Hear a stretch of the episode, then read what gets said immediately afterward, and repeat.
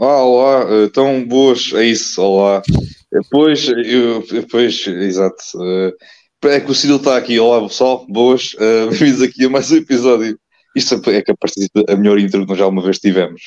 Fora, fora de brincadeira, foi, foi só a melhor introdução que nós já tivemos. Ora, boas pessoal, bem-vindos aqui a mais um episódio do, do Pós-Técnica. Uh, pois eu estava à espera que alguém desse a punchline, mas uh, pronto, uh, eu, foi aqui um erro de. Foi uma falta de comunicação. Foi tipo, foi tipo a cena do Draymond, só que em vez dos braços foi tipo a, a comunicação. Uh, olá, pronto, uh, estamos aqui para mais um episódio do, do Pós Técnica. Um, eu sou o Gonçalo. Hoje não está cá nem o Marcos, nem o Nuno. O Pinto era para aparecer, mas enfim, falta de profissionalismo da parte dele, está fora de casa, então não pode gravar. Enfim, o que é que se pode dizer? Hoje estou cá com o Cirilo. Olá, Cirilo. Boas, peço desculpa, Gonçalo, por esta. Não, não, não, é por nada, isto foi uma introdução do caraças, tipo, foi mesmo daquelas. Foi, foi, uma, por acaso foi. Safaste mais ou menos bem. Acho que vou ter que dar a parte. Mais ou menos bem. A nível do improviso, mais ou menos bem é o meu bom, portanto eu fico, eu fico super contente. Vou, vou cortar a parte do início, se calhar. Não, bem, eu, eu sugeria deixar para, para, para menos para, para efeitos okay. de imprevisto de o que é que vai acontecer. Oh, okay. E ok, ok. Ok, estou aí para manter, estou aí para manter. Muito sim, sim, mantém, mantém, mantém.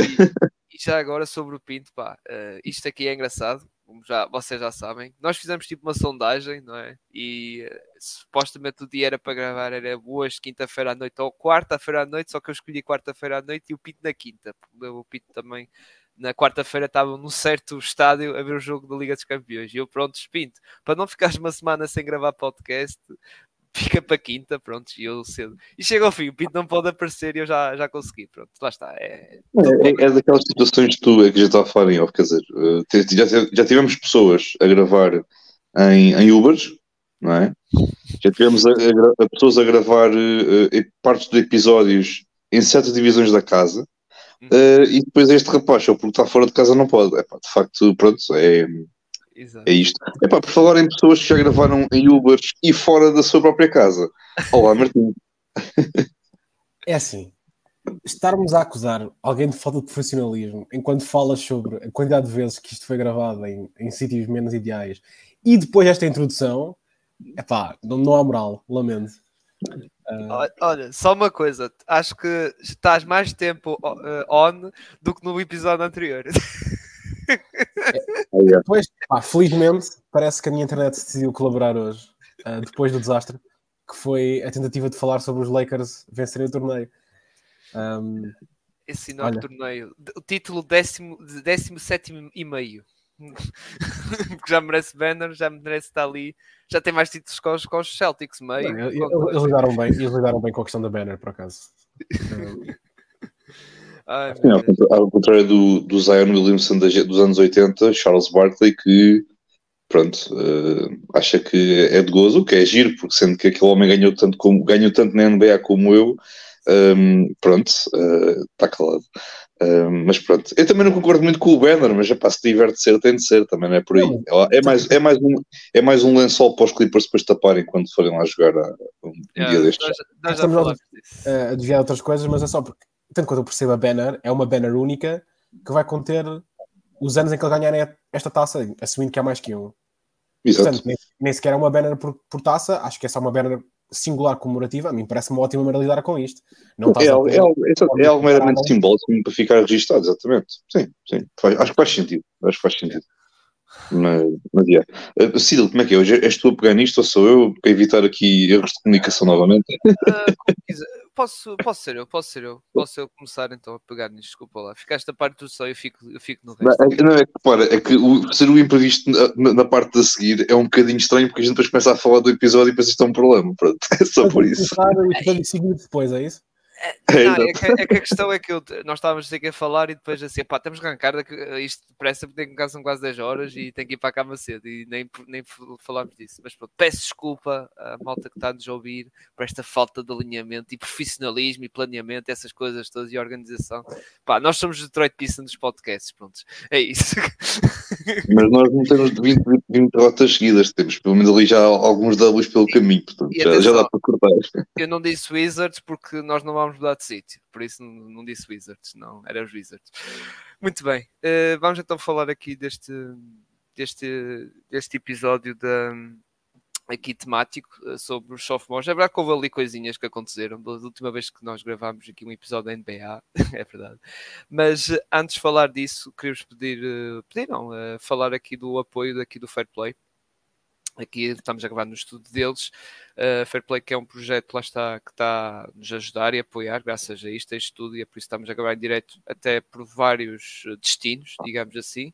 Uh, principalmente também a que é nova, que é a página do Facebook da Mais NBA, e também uh, a nível de ferramenta é melhor, uh, estamos aqui no estudo deles, que é melhor, que é no sentido de temos até na questão do áudio, logo rápido acesso ao áudio, para, para o Gonçalo publicar logo de seguida, ou seja, isto depois gravado, o Gonçalo publica logo de seguida e nem se perde, não precisa perder muito tempo. Por isso agradecer ao Fair Play ao apoio, mais uma vez, e a publicidade que já estamos a, a, fazer, que é o site deles, que tem lá os artigos escritos por basta, muita gente. Eh, pessoalmente tem uma olhada ao, ao Nuno Canossa, que escreve da, Nuno Canossa da NBA, mas também vejam o restante, eh, que também é vários conteúdo, é, lá está, desde futebol feminino, várias modalidades mesmo. Por isso, sigam o projeto do Fair Play e também uh, nas redes sociais deles, não só o site, mas também nas redes sociais do Fair Play.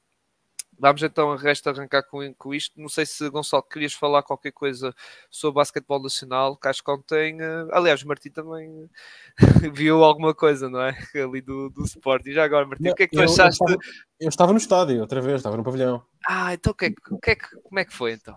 Como é que foi? Um, é assim, pareceu-me desde cedo que, até por questões de, de diferença de tamanho de jogadores, que houve alguma dificuldade inicial para o Sporting Uh, também foi por isso que começamos a ver, se calhar, houve momentos em que, em vez de jogar, se calhar, com o Ventura, com o Curry, com o. Fogo. O. Não. Aí, estão a esquecer o nome? É, tipo, o nosso passo principal, 57. O Lovett. O Lovett. Obrigado. Fogo, eu nem acompanho basquetebol nacional e sei. Não, isto foi, tipo, foi uma branca completa.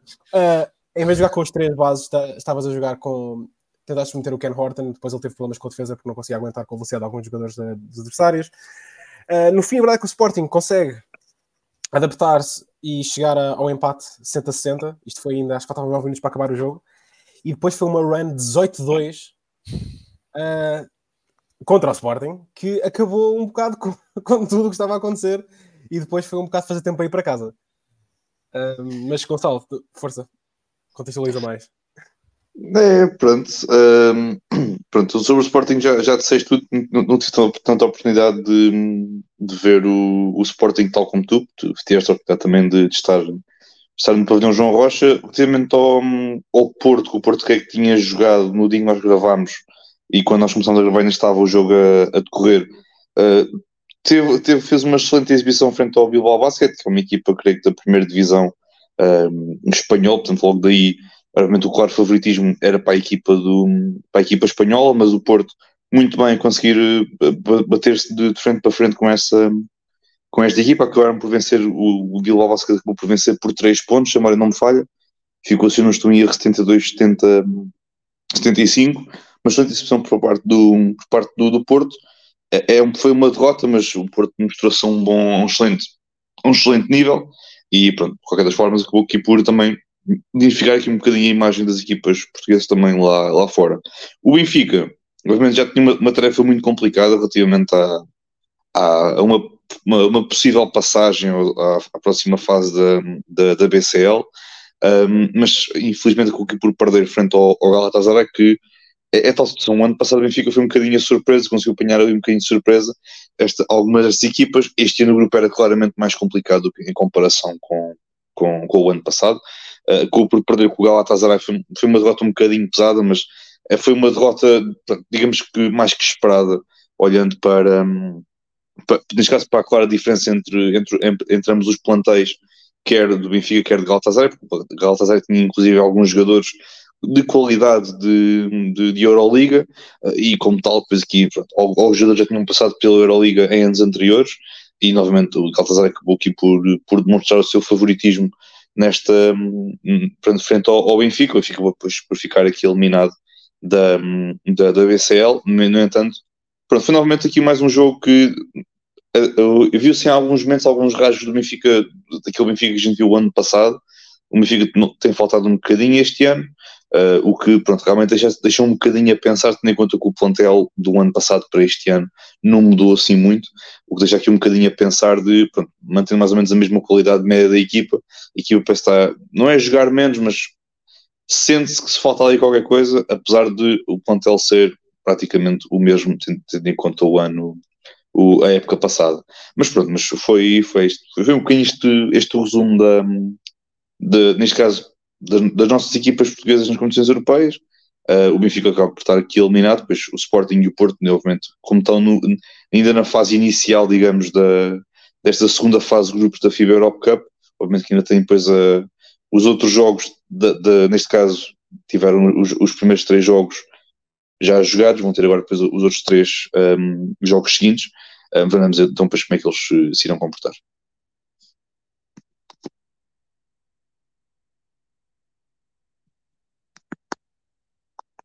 Desculpa, desculpa estar aqui, desculpa.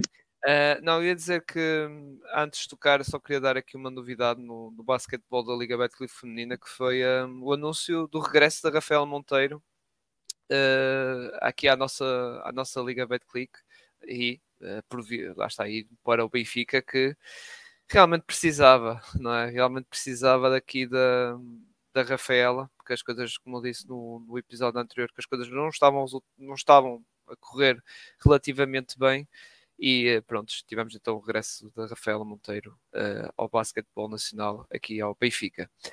Uh, agora, vamos passar então aqui ao tema, a falar aqui de alguns uh, sophomores, aqui de alguns, não é todos, não é? Mas vamos tocar naqueles jogadores que têm tido algum destaque, algum, lá está, algum tempo de jogo, embora descartámos aqui algo desses, ainda descartámos um ou outro nome, uh, principalmente o David Roddy, porque Memphis Grizzlies, desculpem adeptos, mas não é daquelas equipas que nós menos temos acompanhado.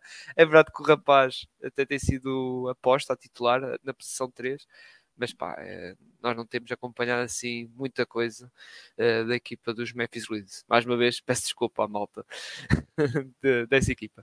Mas eh, eu iria passar então, primeiro o jogador mesmo a analisar, era o Keegan Murray.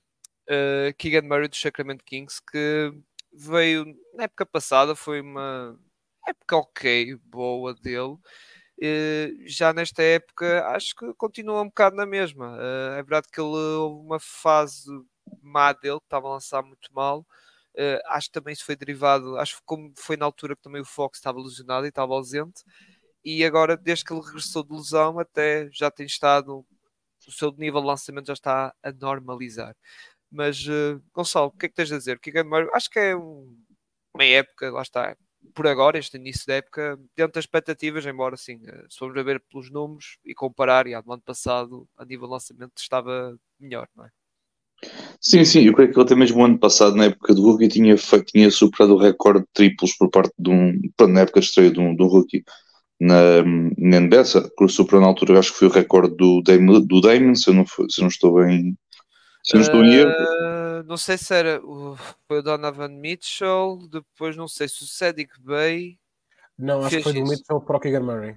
Acho Keegan Murray, ok. Ah, ok, ok. Ou tem a melhor média, qualquer coisa. O Cedric Bay fez qualquer coisa. Agora não sei se foi número ou foi média. Foi qualquer coisa. Mas, pronto, um, é, é tal questão. É daqueles jogadores que o ano passado pronto, era um bocadinho digamos que julgado por eh, não ter mais do que apenas o lançamento exterior Uh, pronto, provavelmente este ano tem conseguido expandir um bocadinho mais o seu jogo, apesar de, de um modo geral, o seu jogo ser muito o lançamento, o lançamento exterior, o corner tree, etc. Uh, a nível também de drivers melhorou também ali, melhorou também assim um bocadinho. Não tenho visto propriamente assim com muito detalhe, tenho visto apenas assim alguns jogos com mais atenção, principalmente os jogos com contra os Warriors, porque tinha, foram, foram aqueles jogos uh, pronto, até ao final, daqueles que um bocadinho um déjà vu daquilo foi a, a, série do ano passado de, de, de playoffs. Um, mas ele de facto tem, tem, tem melhorado, tem, obviamente, é a tal situação. Não, tem, não, tem havido, não houve aquele salto, de, aquele grande salto de, do rookie para sophomore, mas tem, pronto, houve assim pelo menos já um saltinho de qualidade do, do, do ano rookie para o ano de, de sophomore. Acho até mesmo que a nível de lançamento está melhor, está, está, está um bocadinho melhor a nível de, de percentagem, a nível de, de, de eficiência no, no, seu lançamento, em comparação com o ano passado. Um, não, não, Martim, ok, pronto, desculpa. Ok, pronto, o Martim disse-me que não, então, então, não, então é um não, pronto. Uh, mas pronto, acho que pelo menos a nível assim do lançamento acho que melhorou assim um bocadinho nada. Pelo menos tenho sentido, tenho sentido isso. É pá, de novo, é aquele típico jogador que vai fazer algum catch and shoot, vai fazer algum lançamento de 3 quando for necessário, estar ali no cantinho à espera da bola para lançar, embora eu acho que ele também, fisicamente, olhando também para, para, a fisionomia do rapaz, acho que ele consegue, pode fazer sempre assim um bocadinho mais, mas fora isso, acho que tem, tem sido uma época novo. A época do que foi, foi interessante, acho que a época de sophomore também está, está a ser igualmente, igualmente interessante e esperamos que assim continue. Sim, e é um jogador que estamos a falar nós não tínhamos assim altas expectativas dele, ou, ou seja, era um jogador que okay, tinha aquele chão seguro e mostrou que tinha esse chão seguro. Agora, mais que isso, acho que não. E está, de certo modo, a responder. Acho que a malta não podia esperar que Ian Murray tivesse, lá está, ou fizesse uma grande carreira da, aqui na NBA. Está a fazer, lá está, está a cumprir o seu papel e, e acho que esse vai ser um jogador que vai dar. Não, ah, não estou à espera de um grande salto dele, mas aquele sal, aqueles saltinhos, como digo, saltinhos graduais de ano após ano. Embora este ano não está coisas correr assim relativamente bem, mas vamos ver. Lá está, nada de, de alarme e, e, de pânico. Martim, agora passando para ti, também é a mesma opinião que a nossa, é, no sentido de sim, está a corresponder, digamos, às expectativas que nós estamos a, a meter. Um, sim, de alguma forma, na medida em que realmente não é o jogador de que esperarias o teto mais alto, mas eu mas eu ando entusiasmado, por um lado, com, com as coisas no qual ele tem melhorado. Acho que defensivamente há um aumento enorme, não só da habilidade dele de, de defender um para um, mas o facto dos Kings estarem a confiar nele para isso. Um, ele, tem sido, ele tem sido até às vezes o jogador que é tirado para, para ter esse papel perante o melhor jogador adversário. Uh, o rating de dificuldade de matchup dele, acho que do grupo de sophomores, vá, só, tipo, é o terceiro mais alto, portanto, a seguir ao Dyson e ao, e ao Sohan nos Spurs. Um, tem, tem, tem feito por, por merecer um bocado essa confiança. Uh, a meta e algumas estatísticas defensivas apontam mais nesse sentido, a nível de playtypes defendidos. O lançamento realmente tem sido a, a coisa que, que, o impede de, de ser aquela de, de ser uma two-way force real na wing para, para os Kings, maioritariamente porque por algum motivo o tipo não está a entrar. E, e a verdade é que ele está a lançar acho que 31%, à volta disso, para a época. Exato, exato. Isto é 10 pontos abaixo do que era previsto, segundo a dieta que ele está a ter agora, tendo em conta uhum. o histórico do, do, ano passado dele.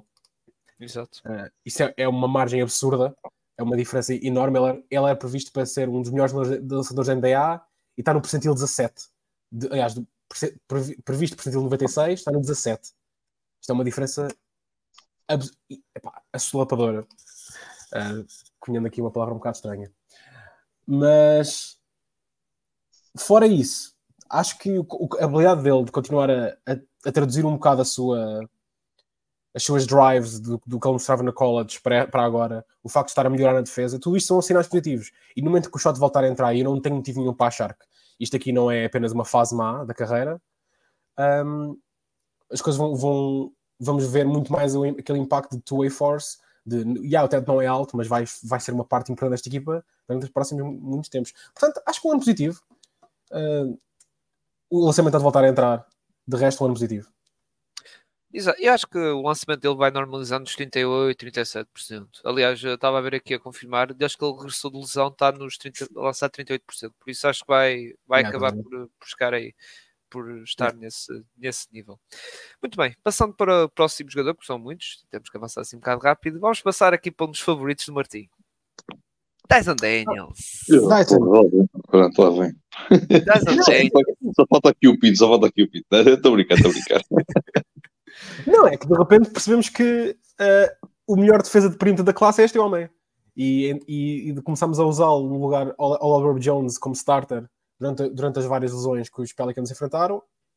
Estava a ser um pesadelo para um bando de jogadores de, de perímetro uh, de equipas adversárias, de, seja deflection, seja roubos de bola, uh, mesmo até um, o motor dele para aparecer a contestar lançamentos à distância. É os, a tirada de jogadores de enorme, de enorme calibre, excelente a apanhar passos a meio do ar. Se o problema dele tem sido sempre um bocado o facto de ofensivamente ninguém o respeitar muito, aí está mais, e aqui sim é um jogador que o lançamento era previsto estar péssimo e está péssimo. Um, numa equipa que, que não pode não pode dar-se muito a esse luxo, tendo em o resto do plantel. A verdade é que o impacto, o impacto defensivo dele tem sido suficiente para que ele, este ano, já consiga se dizer que não, os Pelicans uh, são melhores nos minutos em que eu joguei. Que era uma coisa que o ano passado não podia ser verdade, e aí está, é porque quando ele está lá dentro, a defesa é 6 pontos melhor do que 6 pontos por uh, sem posse de bola, portanto, o rating defensivo é 6 pontos melhor do que quando ele está no banco. Uh, isso deixa-me só bastante feliz, porque aí está, vocês sabem, eu adoro este jogador, uh, adoro o feel dele, a capacidade de passe dele também é excelente, portanto, a playmaking dele também nunca é muito um problema, uh, especialmente se estiver já com alguma vantagem em movimento, porque é mais difícil as defesas simplesmente ignorarem e irem atacar as, as, as linhas de passe para um point guard também está a ser usado muito mais como ele próprio estabelecer o bloqueio, o que também ajuda para que ele receba a bola movimento numa sessão de short roll. Não sei, eu estou, estou sempre feliz de ver o Dyson Daniels a ter sucesso. Sim, embora na questão de lançamento ele já antes, digamos assim, ou seja, antes de entrar para a liga, digamos, estava na, na G-League Midnight, já era um jogador que Sim. nós já notávamos que yeah, ia ter muitas dificuldades na capacidade de lançamento. Mas atenção, já tinha mostrado na própria G-League Ignite as suas capacidades tremendas a nível de, de, de, defesa, tanto ele como também outro jogador que vamos yeah. Eh, falar daqui um bocado. Uh, mas, uh, pá, e atenção, eu estive a confirmar, ele este mês de dezembro já jogou duas vezes a titular, ou seja, tem sido a aposta da equipa, porque a equipa é um bocado necessita dele muitas vezes a defender, a, na defesa, porque o CJ McCollum, pá, já no tempo dos Portland Trail já, já era conhecido por não, não defender grande coisa, não é? E não, é, é preciso ali um bom defensor perímetro, senão é o Elb Jones sozinho a defender toda a gente, não é? Sim, essa foi a cena, para não ser o Herb Jones sozinho, especialmente quando a tua backline não tem tradicionalmente defesa muito móvel e versátil, tu podes simplesmente ter estes dois gajos a correrem por todo o lado e, e a serem fontes de caos. Uhum. Uh, um deles pode estar na bola e o outro está a cobrir as linhas de passe. Sim. Isto faz uma enorme diferença para, para os Pelicans terem a cuidado que têm. Exato, e é um bocado como estás a dizer, é um a estar, digamos, a ser o defensor principal de um base, ou o jogador que tem a bola, digamos assim, o outro está ali uh, ali na. Pronto, ali, estás a dizer, ali a tentar uh, roubar, uh, lá está, ou cortar linhas de passe, no, no, ou até defender o, o segundo melhor da, da, outra equipa. Ou seja, esse uhum. jogo, essa tática defensiva, e acho que estes, porque lá está, do outro lado dos Pelicans, nós já, eu já critiquei a questão do Zion, o aspecto defensivo, não só ele, seja McCollum e o próprio também, muitas vezes está ali a dormir. Uh, em que o treinador muitas vezes tem que berrar à beira dele para levantar os braços, aqueles braços longos, mas já, concordo, concordo com, com a tua opinião. Uh, Gonçalo, também concordas sobre esta opinião de um fanboy sim, do, sim, do, do australiano? É, assim, de facto, ele não gostei mais aquilo que o, que o Martim tu, e que tu disseste, que pronto, ele de facto é tal questão ofensivamente, tudo o que é lançamento não é propriamente aquele tipo que ainda é respeitado, pronto, já, já não o era e ainda continua a não ser, e isso de facto é, continua a ser demonstração de que não é para respeitar aquilo que é o seu lançamento. Agora, tudo o resto de nível ofensivo está, está a cumprir, nível de playmaking não está, está muito bem. Defensivamente é, é um bicho autêntico, ele de facto é, é, é uma máquina completa. Um, não só em roubos de bola, mas como o Martins já tocou em deflections, em, em abafos quando necessário. Simplesmente também muitas vezes estar ali a servir um bocado como um tampão daquilo que é, o, que, é o, que é uma equipa, que é a equipa adversária eh, ofensivamente. Um, mas de facto, pá, ele, aqueles, aqueles foi, foi, por acaso foi bom e também para, para a minha fantasy também foi bom aquele, aqueles, aqueles momentos em que era aquela onda de lesões em New Orleans, não foi há muito tempo, uh, em que era ele e o Herb a, a titulares e de facto notava-se claramente a diferença uh, do ponto de vista defensivo naquela equipa um, para o que é quando tens, quando tens o CJ McCollum e o Herb. Obviamente que o Herb é, é um excelente defensor, mas obviamente o CJ McCollum também como é um, é um, jogador um bocadinho mais pequeno, um bocadinho, pronto, não é defensivamente mau, mas em, em, comparação com o Dyson Daniels, o Dyson é muito melhor defensor do que o CJ alguma vez foi e possivelmente alguma vez também, também será. uh, mas de facto notou-se claramente e foi, foi uma boa run por parte dos Pelicans na altura, mesmo apesar de ter alguns resultados um bocadinho intermitentes com essa, com essa, onda, essa onda de lesões, mas de qualquer das formas está, está, está a ter uma boa época de sophomore, quando, quando chamado é, corresponde, corresponde bem, mesmo quando são poucos minutos, ele, ele trabalha muito bem nos, nos minutos que, que tem, isso é, é, é, muito bom de se ver, é sempre muito importante. E que assim continue, porque eu acho que ele a nível de playoffs então vai ser extremamente importante nesta quando for esta quando for a rotação, no caso, quando for a rotação do, dos Pelicans no, nos playoffs, um, e acho que vai ser extremamente importante nesse, nesse aspecto. É assim, eu também não sei se nos playoffs vai ser sempre. Vai, vai começar a haver uma situação em que há demasiados jogadores a que eles vão dar o tratamento a Tony Allen. E isso pode, pode ser uma questão real. Agora, complementando o que estavas a dizer, para dar uma ideia. De, quando o Herb Jones está sozinho sem o Dyson, na época, o rating defensivo dos Pelicans é de 119, que é mais ou menos o equivalente a seres uma das 5 piores defesas da liga neste momento. Uh, quando, os, quando estão os dois em campo, em conjunto, é o equivalente a uma defesa top 10. Portanto, uh, mostra nesse lado do campo o impacto que tem tido o facto de juntar essas duas forças e dizeres, ok, vocês resolvem esta parte do campo, nós tratamos do resto. Uhum. Yeah. Que a equipa bem. Não, não é depois também chegar naquele ponto de dizer, ok, dá-se a titular nos playoffs e uma McCallum no banco. Não, mas uh, pois, eu, eu, porque não, não é? Uh, por, tipo, uh, tipo, estou só a dizer isto porque não, não, é uma situação que me chocaria muito, porque o McCallum continua a ser um tipo respeitado na liga e é um bom, e é um bom base. Agora, em termos de playoff em si, em termos de rating defensivo e tudo mais, em, termos de tudo aquilo que é explorar as, debilidades defensivas destes, destes Pelicans, parece-me que não, me, não seria propriamente muito descabido para mim se fosse Tyson e Herb titular. Isso não vai acontecer, mas o problema é que hum, o CJ dá shooting à equipa e nós já falámos disso. Tu já tens o Zion que não lança. O Zion não lança. O Dyson Daniels é outro que, pronto. E depois tens Balanciunas que é outro que não é.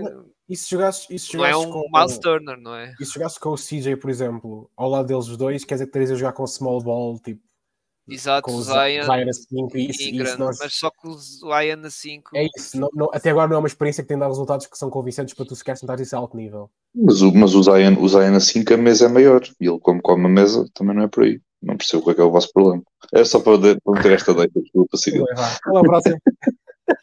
não, isso foi tipo a minha última frase uh, no episódio da NBA. Mas pronto.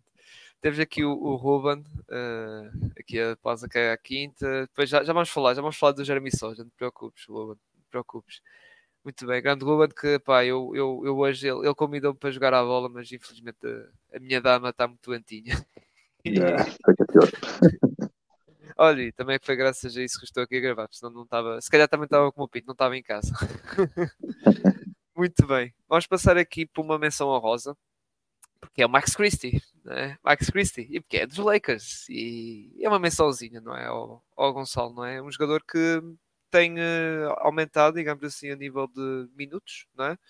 É verdade que aproveitou a fase dos Lakers estarem completamente malta toda lesionada, não é? Gab Vincent, uh, o Vanderbilt e por aí fora.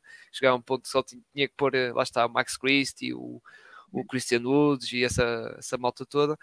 Uh, claro que a nível estatístico vamos a ver comparar, claro que baixou a nível de eficácia, porque o miúdo teve que, como eu disse, jogar jogos de titular e nesses jogos as coisas, pronto, não correram assim relativamente bem, a nível de eficácia de lançamento e isso, mas do que eu tenho visto até ultimamente dos Lakers, principalmente destes jogos até da fase final da, da desculpa, da, da taça do torneio, do torneio gostado, uh, tem aparecido e tem feito ali umas coisinhas engraçadas, nada de coisas do outro mundo, mas tem lá, tem aparecido um bocadinho e tem sido a aposta treinador, não é? Uh, concordas comigo?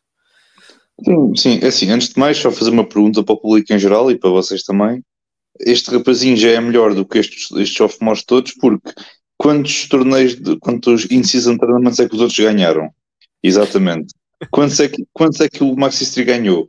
Exatamente, portanto, logo aqui, portanto, temos logo aqui um ponto de partida inicial.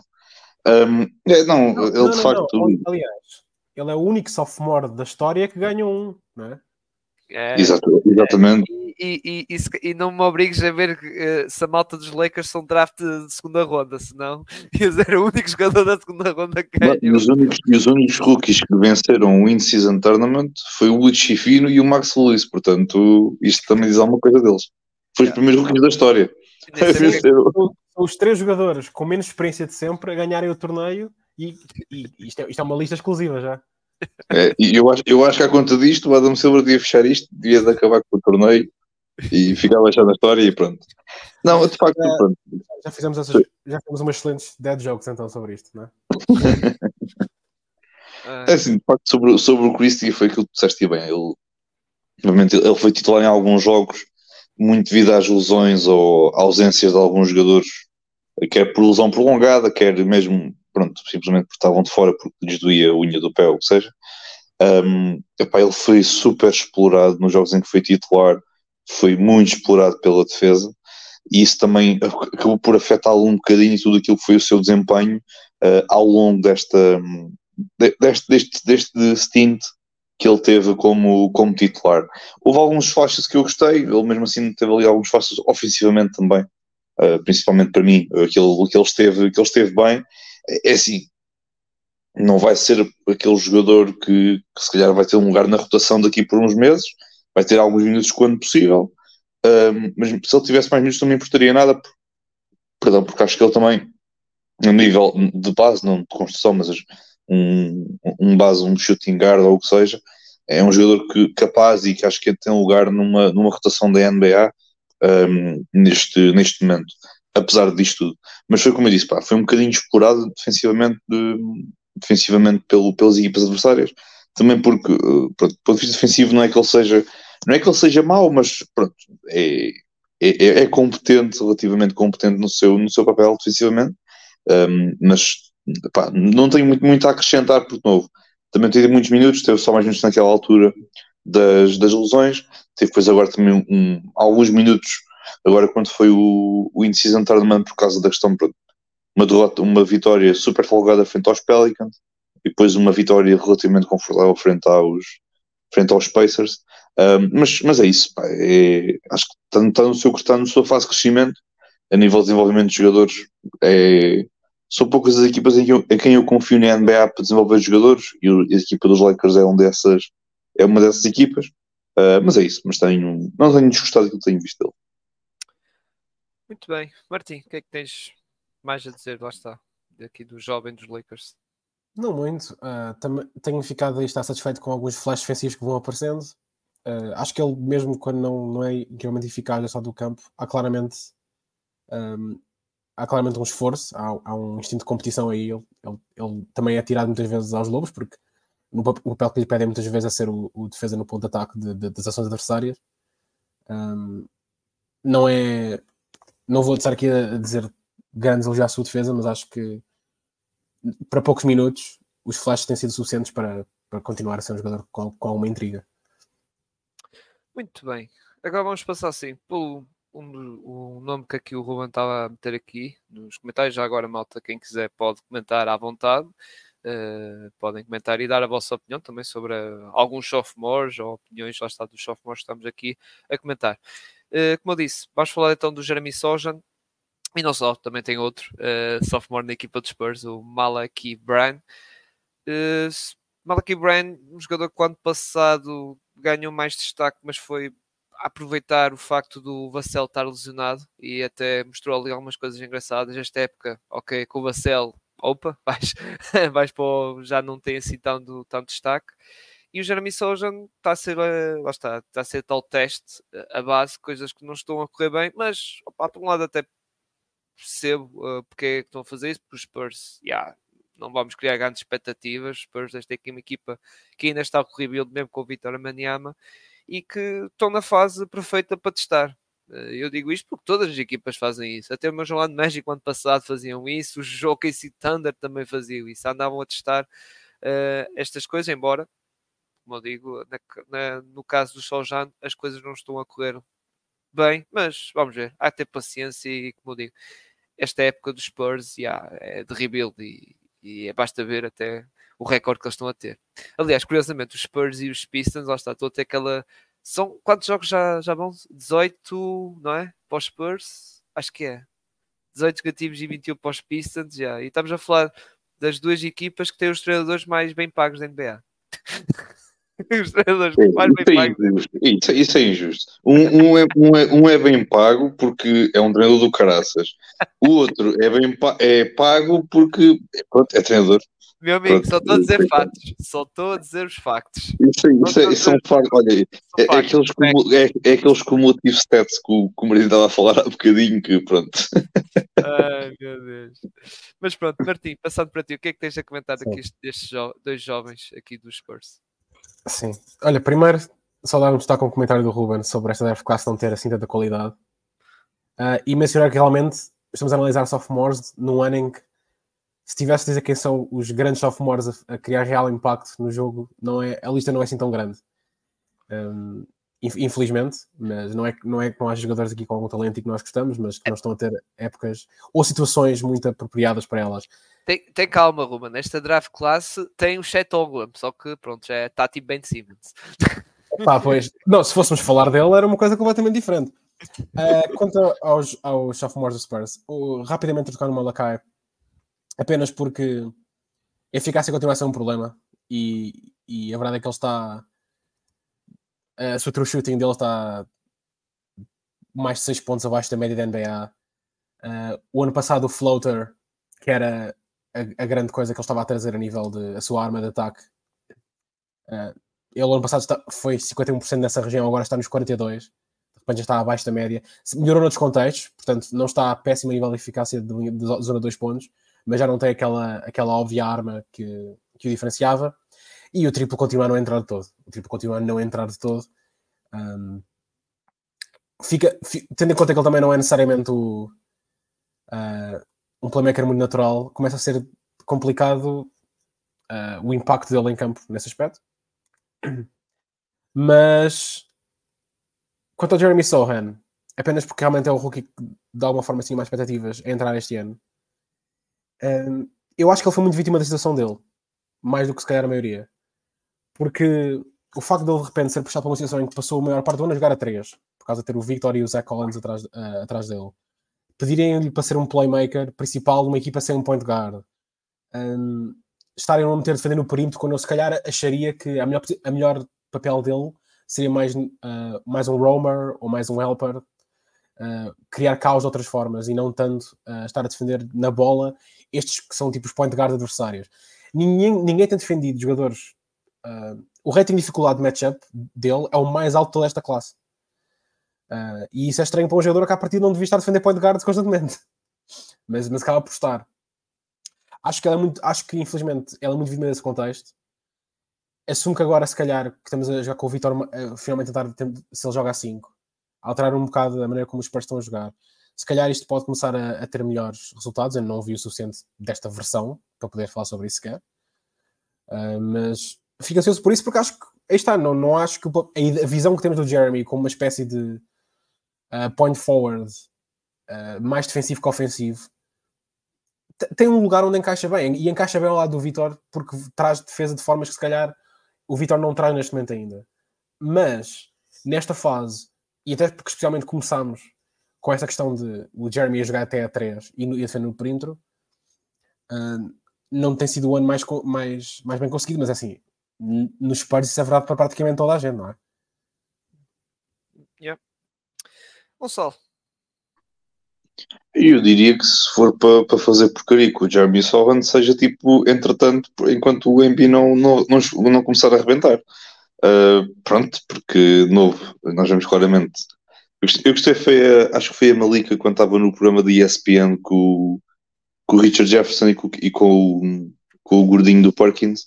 Um, estavam a falar por causa da questão do, do Embi, se isto é, se esta, se, se, este ano, se estas, estas experiências todas estavam a afetar o desenvolvimento do Embi, e o Richard Jefferson, antes deles entrarem em intervalo, mandou assim uma de não, porque ele, ele sabe perfeitamente que eles estão em estão a tancar. E de facto é, é o que está a acontecer porque nós sabemos que o Embi é aquele talento uh, geracional que vai aparecer uma vez em 20, 30 anos por aí uh, e cá está ele, e de facto tem, já falámos sobre ele na, na semana passada. Um, eu, eu a questão, eu partilho muito que são as palavras do, do, do Martim.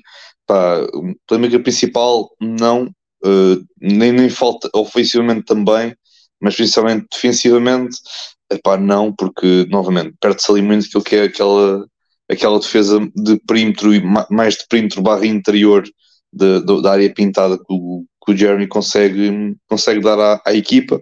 E depois também a nível de, de, de lançamento não é propriamente um jogador que seja muito respeitado no, no respeito ao seu, ao seu lançamento, tendo em conta também que é uma equipa uh, que, como, como o Martim disse também, a nível de lançamento, uh, pronto, é, é, o que é, é, tipo, é uma equipa, é tipo uns Pistons desta vida, basicamente, mas um bocadinho melhor, vá, é um bocadinho melhor, vá.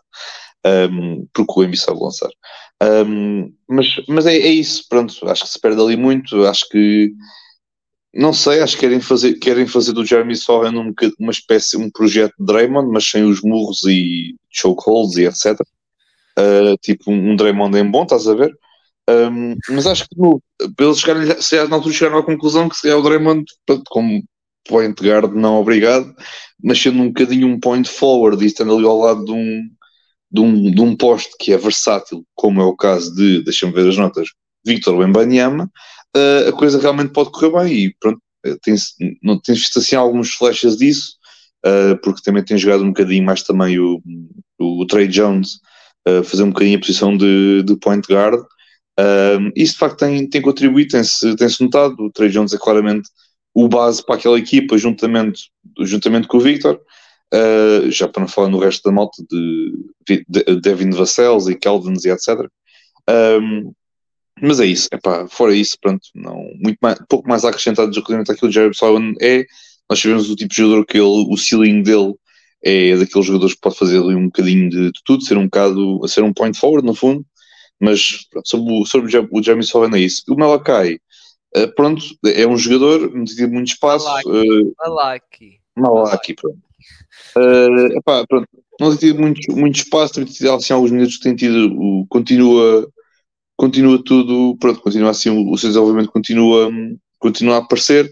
Vi só assim um bocadinho mais quando foi na altura da, da pré-temporada, e na altura da pré-temporada ele disse ali alguns, alguns flashes, alguns momentos interessantes dele, mas pá, fora isso, pronto, é, não vai ter muitos minutos, portanto, é, é aproveitar os minutos que ele que lhe forem dando.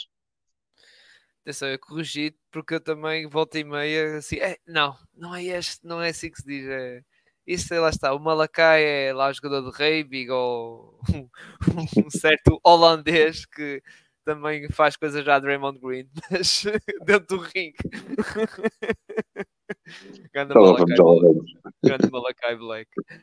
Muito bem. Uh, vamos passar. Só, quero dizer só relativamente complementar a questão do Sohan ele tem a segunda playmaking usage, portanto, o maior volume de criação de passe mais alto desta classe sophomores.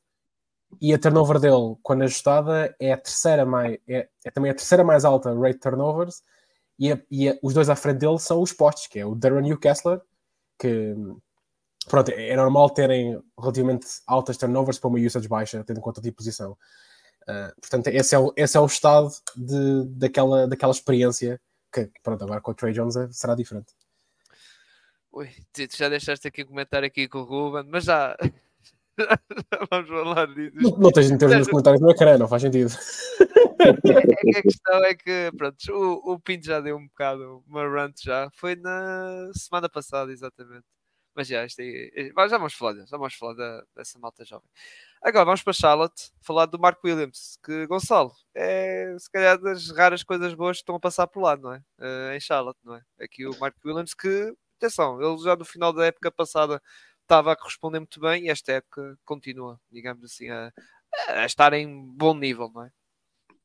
Sim, tu disseste bem, foi um bom ponto de introdução e provavelmente das poucas coisas que eu, que eu vou dizer de boas de Charlotte, que é o Mark Williams, é das poucas coisas boas em Charlotte.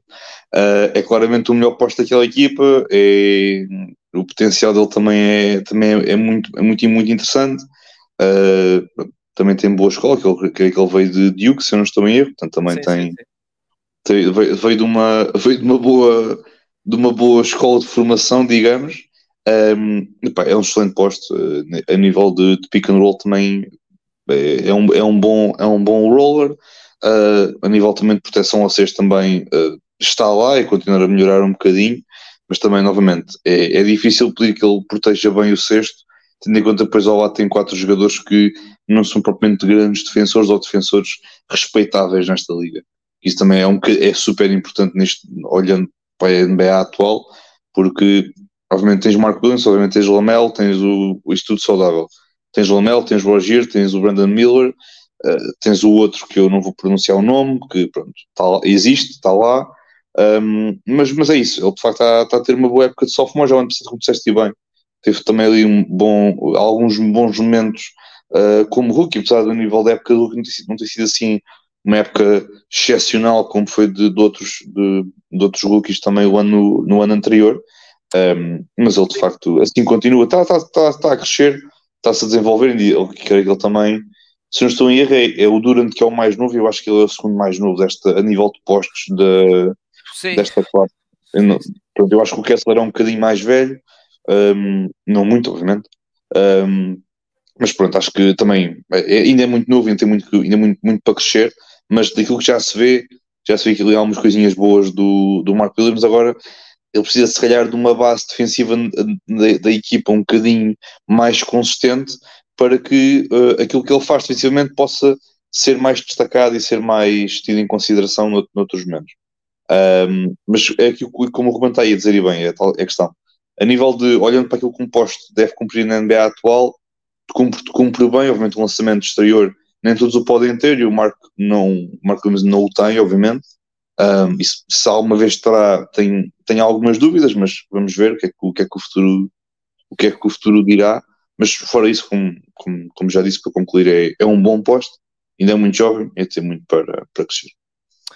Exato, eu ia dizer que no ano passado não teve uma grande época de rookie, foi um bocado tarde, no sentido de ele ao primeiro esteve encostado, até jogou na, na G-League, Uh, e depois veio e até aproveitou o facto de na altura o pós-titular era o Mazan Plumlee, depois foi trocado para os Clippers e aproveitou, uh, embora já nessa fase já se já estava a ser aposta, uh, lá está uma semana antes da trade deadline já estava a ser aposta, porque pronto, a equipa já estava a preparar que ok, Mazan Plumlee muito provavelmente vai ser trocado ou vai ser por via buyout e já estão a preparar essa mudança e depois a partir dali da trade deadline foi sempre foi sempre a andar e mesmo agora está está está a ter uma bom arranque da época, não é? O Martim, já passando para ti, está a responder a nossas expectativas, não é? Este posto do Charlotte.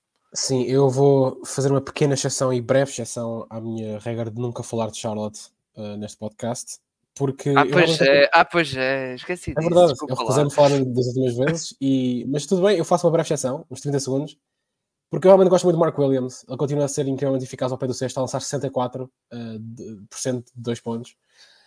Um, não, é, não diria que é o melhor roller desta, desta classe, mas é, é o segundo melhor. E, e, e, tal como não diria que é o melhor, o melhor jogador a nível de ressaltos, mas é o segundo melhor. Uh, como poste, defensivamente tem algumas inconsistências, particularmente à volta do sexto. Uh, acho que a, a, capacidade física e as ferramentas não estão todas lá. Uh, falta alguma disciplina por vezes. Também acho que o ambiente não é o mais fácil muitas vezes, porque há muito mais breakdowns do que há em equipas que são mais competentes a defender o point of attack. Uh, e, esta equipa perdeu, e esta equipa não está provavelmente a fazer o que fazia antes, que era poder combinar o Nick Richards ou o Mark Williams com o Dennis Smith Jr., como era ano passado. Não, não é essa situação no qual estão a jogar agora. Um, mas sim, no fundo, é, no fundo são, essas, são essas notas. Uh, um, um, excelente ressaltador, uh, um excelente roller, um defesa a crescer. Se calhar desaponta um bocadinho nesse aspecto, esperava um bocadinho melhor, nesse, mas nada que me deixe preocupado. Continuo sempre on board com o sucesso do Mark uh, independentemente da, do franchise no qual está inserido. Muito bem. Agora vamos falar para. Lá está, eu disse que íamos falar do, do ex-colega da Dyson Daniels, na altura da G-League Ignite. Vamos passar então para o Marjon Beauchamp, aqui este base de, de Milwaukee Bucks, que é verdade que não tem jogado assim, não tem tido um aumento brutal de minutos, mas tem tido algum. E nós já falámos um bocado aqui dos bugs, principalmente tu, Martim, passando para ti, não é? a discutir, lá está a questão hum. da parte defensiva que este rapaz pode oferecer. E atenção, outra coisa bastante curiosa, ele até melhorou significativamente a eficácia de triplo esta época. Agora não sei se isto vai continuar. É? Sim, uh, sim, neste momento é difícil dizer, uh, mas é verdade. O que ele está a lançar mais de 43% de é, 3 é, pontos. É que é uma coisa absurda, pois já há estatísticas que é assim: ele marca 43% de triplo e ele, ele lance livre 56%. é tipo. Uh, sim, uh, porque ele está a lançar e uh, checks notes 48% em catch and shoot threes e epá, é assim, a minha, a, a minha métrica de, de 3 pontos prevista para ele estava, tendo em conta a dieta que ele está a ter neste momento, 32.7, ele está nos 43.2. Pá, yeah. não sei. Uh, isto uh, não tenho grandes ideias se é sustentável, mas ainda bem que está a acontecer por agora. Uh, aliás, na minha métrica de shootings, ele está em quinto este ano, dentro desta classe. Portanto, isto seria impensável no ano passado. Uh, defensivamente, eu percebo o objetivo, realmente ele consegue ser uma peste. Com, com, há muitas tools defensivas ali e eles, estão, eles precisaram de utilizar quando não tem muito melhores alternativas. Eu não sou, eu não sou assim fã tão grande da defesa dele. Acho apenas que no contexto da equipa, uh, quando comparado com o Damian Lillard, comparado com, com sei lá, o AJ Green e o stopper deles é o Malik Beasley. como nessa situação, acho que realmente há, há fica muito melhor o que o, o, que o Boschan faz e ele realmente tem, tem capacidade para, para continuar a melhorar como navegador de, de bloqueios e continuar a, a, a, ser disruptivo. Não sei se há muito mais a dizer, também não, tem, não é o jogador mais importante desta rotação. Sim, uh, Gonçalo, o que é que tens mais a dizer aqui deste jovem? Bem, é assim, uma coisa é ele tem sido melhor este ano do que aquele, aquele jogador que valeu 5 picos de segunda ronda para não sei quem um, eu já não sei onde é, onde é que o Jay Crowder vai. Já não sei. Jay Crowder. Vou falar de quem? Ok, certo, Jay Crowder. Okay. Eu, já sei, eu, eu já nem sei. Os gajos deram 5 tipos de ronda a quem? Eles tiveram que dar aos, aos Nets, só que três são deles, ah. duas eram dos Pacers, porque eles tiveram que dar o Noala para os Pacers para resgatar duas picks na ronda dos Pacers para darem aos Nets. Então, então pera lá, o David Moore valeu duas picks de segunda ronda? Acho que foi. Eu acho é que lá, ele e mais alguém, mas eu não tenho certeza. Foi umas trocas assim meio esquisitas. Eles tiveram buscar, eu sei que eles tiveram buscar cinco, eh, das 5 picks na ronda, tiveram buscar duas eh, e foi dos Pacers. Eu até ia tentar ver a correr a questão da troca, mas como isto foi englobado na troca do Kevin Durant e nas outras trocas dessa altura dos Suns, isto tem 10 linhas no Basketball Reference, portanto vamos assumir que o que está correto e seguir em frente. o, mais, o mais giro é que, tipo, agora é que eu estou a ver, o David Noora, eu gosto muito do David Noora, mas ele, o David Noora vale duas pistas de segunda ronda, ok, não é por nada, mas. Eu, eu tinha que ver isso, okay. isso não envolveu, envolveu várias equipas, lá está, e. Sim, exato. Ah, espera aí, já tenho aqui, já tenho aqui. Foi o, o Jordan Wall, Serge Ibaka e o Jorge Hill. Ah, ok, pronto, então está bem. Então compreende-se as duas pistas de segunda ronda, portanto, entulho, duas pistas de segunda ronda faz sentido. É... Não estou a falar, estou a falar do Nora, está bem? Estou a falar no Hora mais entulho, pronto. A sério. A Sendo que está agora no Bayern, em erro, Ibaka. Sim, sim, sim. sim, uh, mas, yeah. mas pronto, isto para dizer, pronto, o Bochan tem, tem sido muito melhor, tenho gostado muito de ver o Bochan. Uh, o Pinto gosta muito também do, do Bochan, é, do Bochan, do AJ Green do André Jackson. Uh, dos minutos que eles têm tido também têm estado, têm estado bem. Uh, e de facto o Boschan pronto, tem tido aqui um, um bocadinho mais de espaço este, este ano, acho que também um bocadinho mais fruto também. Não sei se foi, alguma lesão, se foi alguma ausência de, de algum jogador da rotação do, do, dos Bucks, embora eu acho que tenha sido mais a questão depois quando foi a troca do, do Drew Holiday para, para irem buscar depois o, o Damien Lillard, em que na altura pronto, tiveram ali de, de abdicar de, algum, de, uma outra peça da rotação que abriu aqui espaço para, para, para o Mar John. Um, pá, ele estou a gostar muito do, do ver, dos, dos pouquinhos que ele tem tido. É, a, a, a percentagem dele em catch and shoot 3 é, pronto, a, a, modos que absurda, portanto, ou falhou uma, falhou uma e depois a seguir acerta outra, uh, o que de facto é, é notável. Uh, epá, o rapaz é, é, é, sensacional, é excelente e tenho gostado muito. É novo ainda por cima, isso também é, é muito importante. Também tem muito para crescer. Não vai ser propriamente aquela, aquela peça, aquele jogador de futuro de uns bugs, tu possas dizer, é para com Gênesis e Marjon, e agora sim é que eles têm, tipo, não, mas pode ser uma boa peça complementar para, para as estrelas, e acho que pronto, a, sua, a sua margem de progressão será, será cada vez maior, e irá, irá crescer cada vez mais, e acho que ele se irá tornar uma peça também um, um role player importante nesta, nesta equipa dos Bucks, se ele depois também ficar em, em Milwaukee nos próximos anos, como é óbvio. Muito Já que bem. mencionaste o AJ Green, uh, só dizer que realmente, por falar em pessoas que não falham lançamentos triplos, uh, isso, isso já era verdade antes e continua a ser. O homem tem 51 jogos de carreira e, uh, está a lançar 42%. Um, yeah.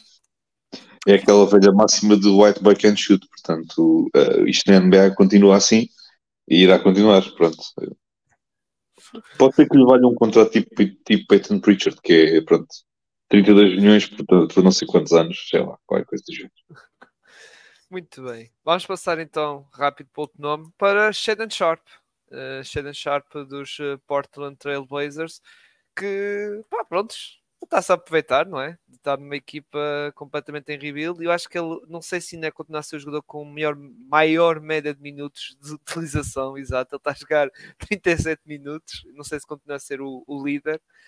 Uh, mas sim, Gonçalo, Shannon Sharp a fazer coisas que nós já basicamente este início da época está a ser a fotocópia também do final da época passada, não é? Eu diria isso, não é? Uh, Saltitão, que muitas vezes lança aí absurdamente triplos, mas uh, pronto, é um jogador que está, está-se a querer mostrar, não é? E aproveitar, embora agora já regressou a Simon Simon, mas na, na maioria dos jogos que jogou, que foi sem ele, uh, estava a aproveitar, não é? o facto de não estar a jogar com, lá está, mais ball handlers, estava a jogar ou com o Scoot ou com o Brogdon, e agora lá está, está a, como eu digo, está-se a querer mostrar e, e a, a, fazer, lá está, tem uma média de quase exato, quase 19 pontos. Meu Deus. Uh, mas o que é que tens a dizer aqui do, do Shannon Sharp? Bem, em primeiro lugar, eh, eu espero que o Efferny Simons arranje ali algum, alguma, alguma dorzinha para ficar de fora mais algum tempo, porque epá, eu, pronto, tudo, tudo o que for não ter, não ter a bola na mão do Efferny Simons era bom, obviamente isto não é culpa dele, é consequência daquilo também ter sido uh, os péssimos anos de, de, de Portland, uh, ainda com Dame e sem Dame, etc. Um, porque, epá, ele de facto, eu acho que ele este ano está a demonstrar que não é apenas um tipo que, que salta muito e é muito saltitão e que afunda muito e tudo mais. Ele, de facto, é um jogador muito interessante, é um, é um shooting guard, um base, um 2 muito, muito bom e com um bom potencial, com muito potencial, e acho que isso também é assustador que ele já está a, já está a jogar a um bom nível, é certo que pronto, é fácil fazer 26-5, uh, 20 pontos, 6 5 assistências numa equipa como Portland, mas uh, olhar para aquilo e ver que ele ainda pode crescer mais é assustador e claramente pode ser uma peça para, para ser o futuro desta equipa do, do dos Blazers.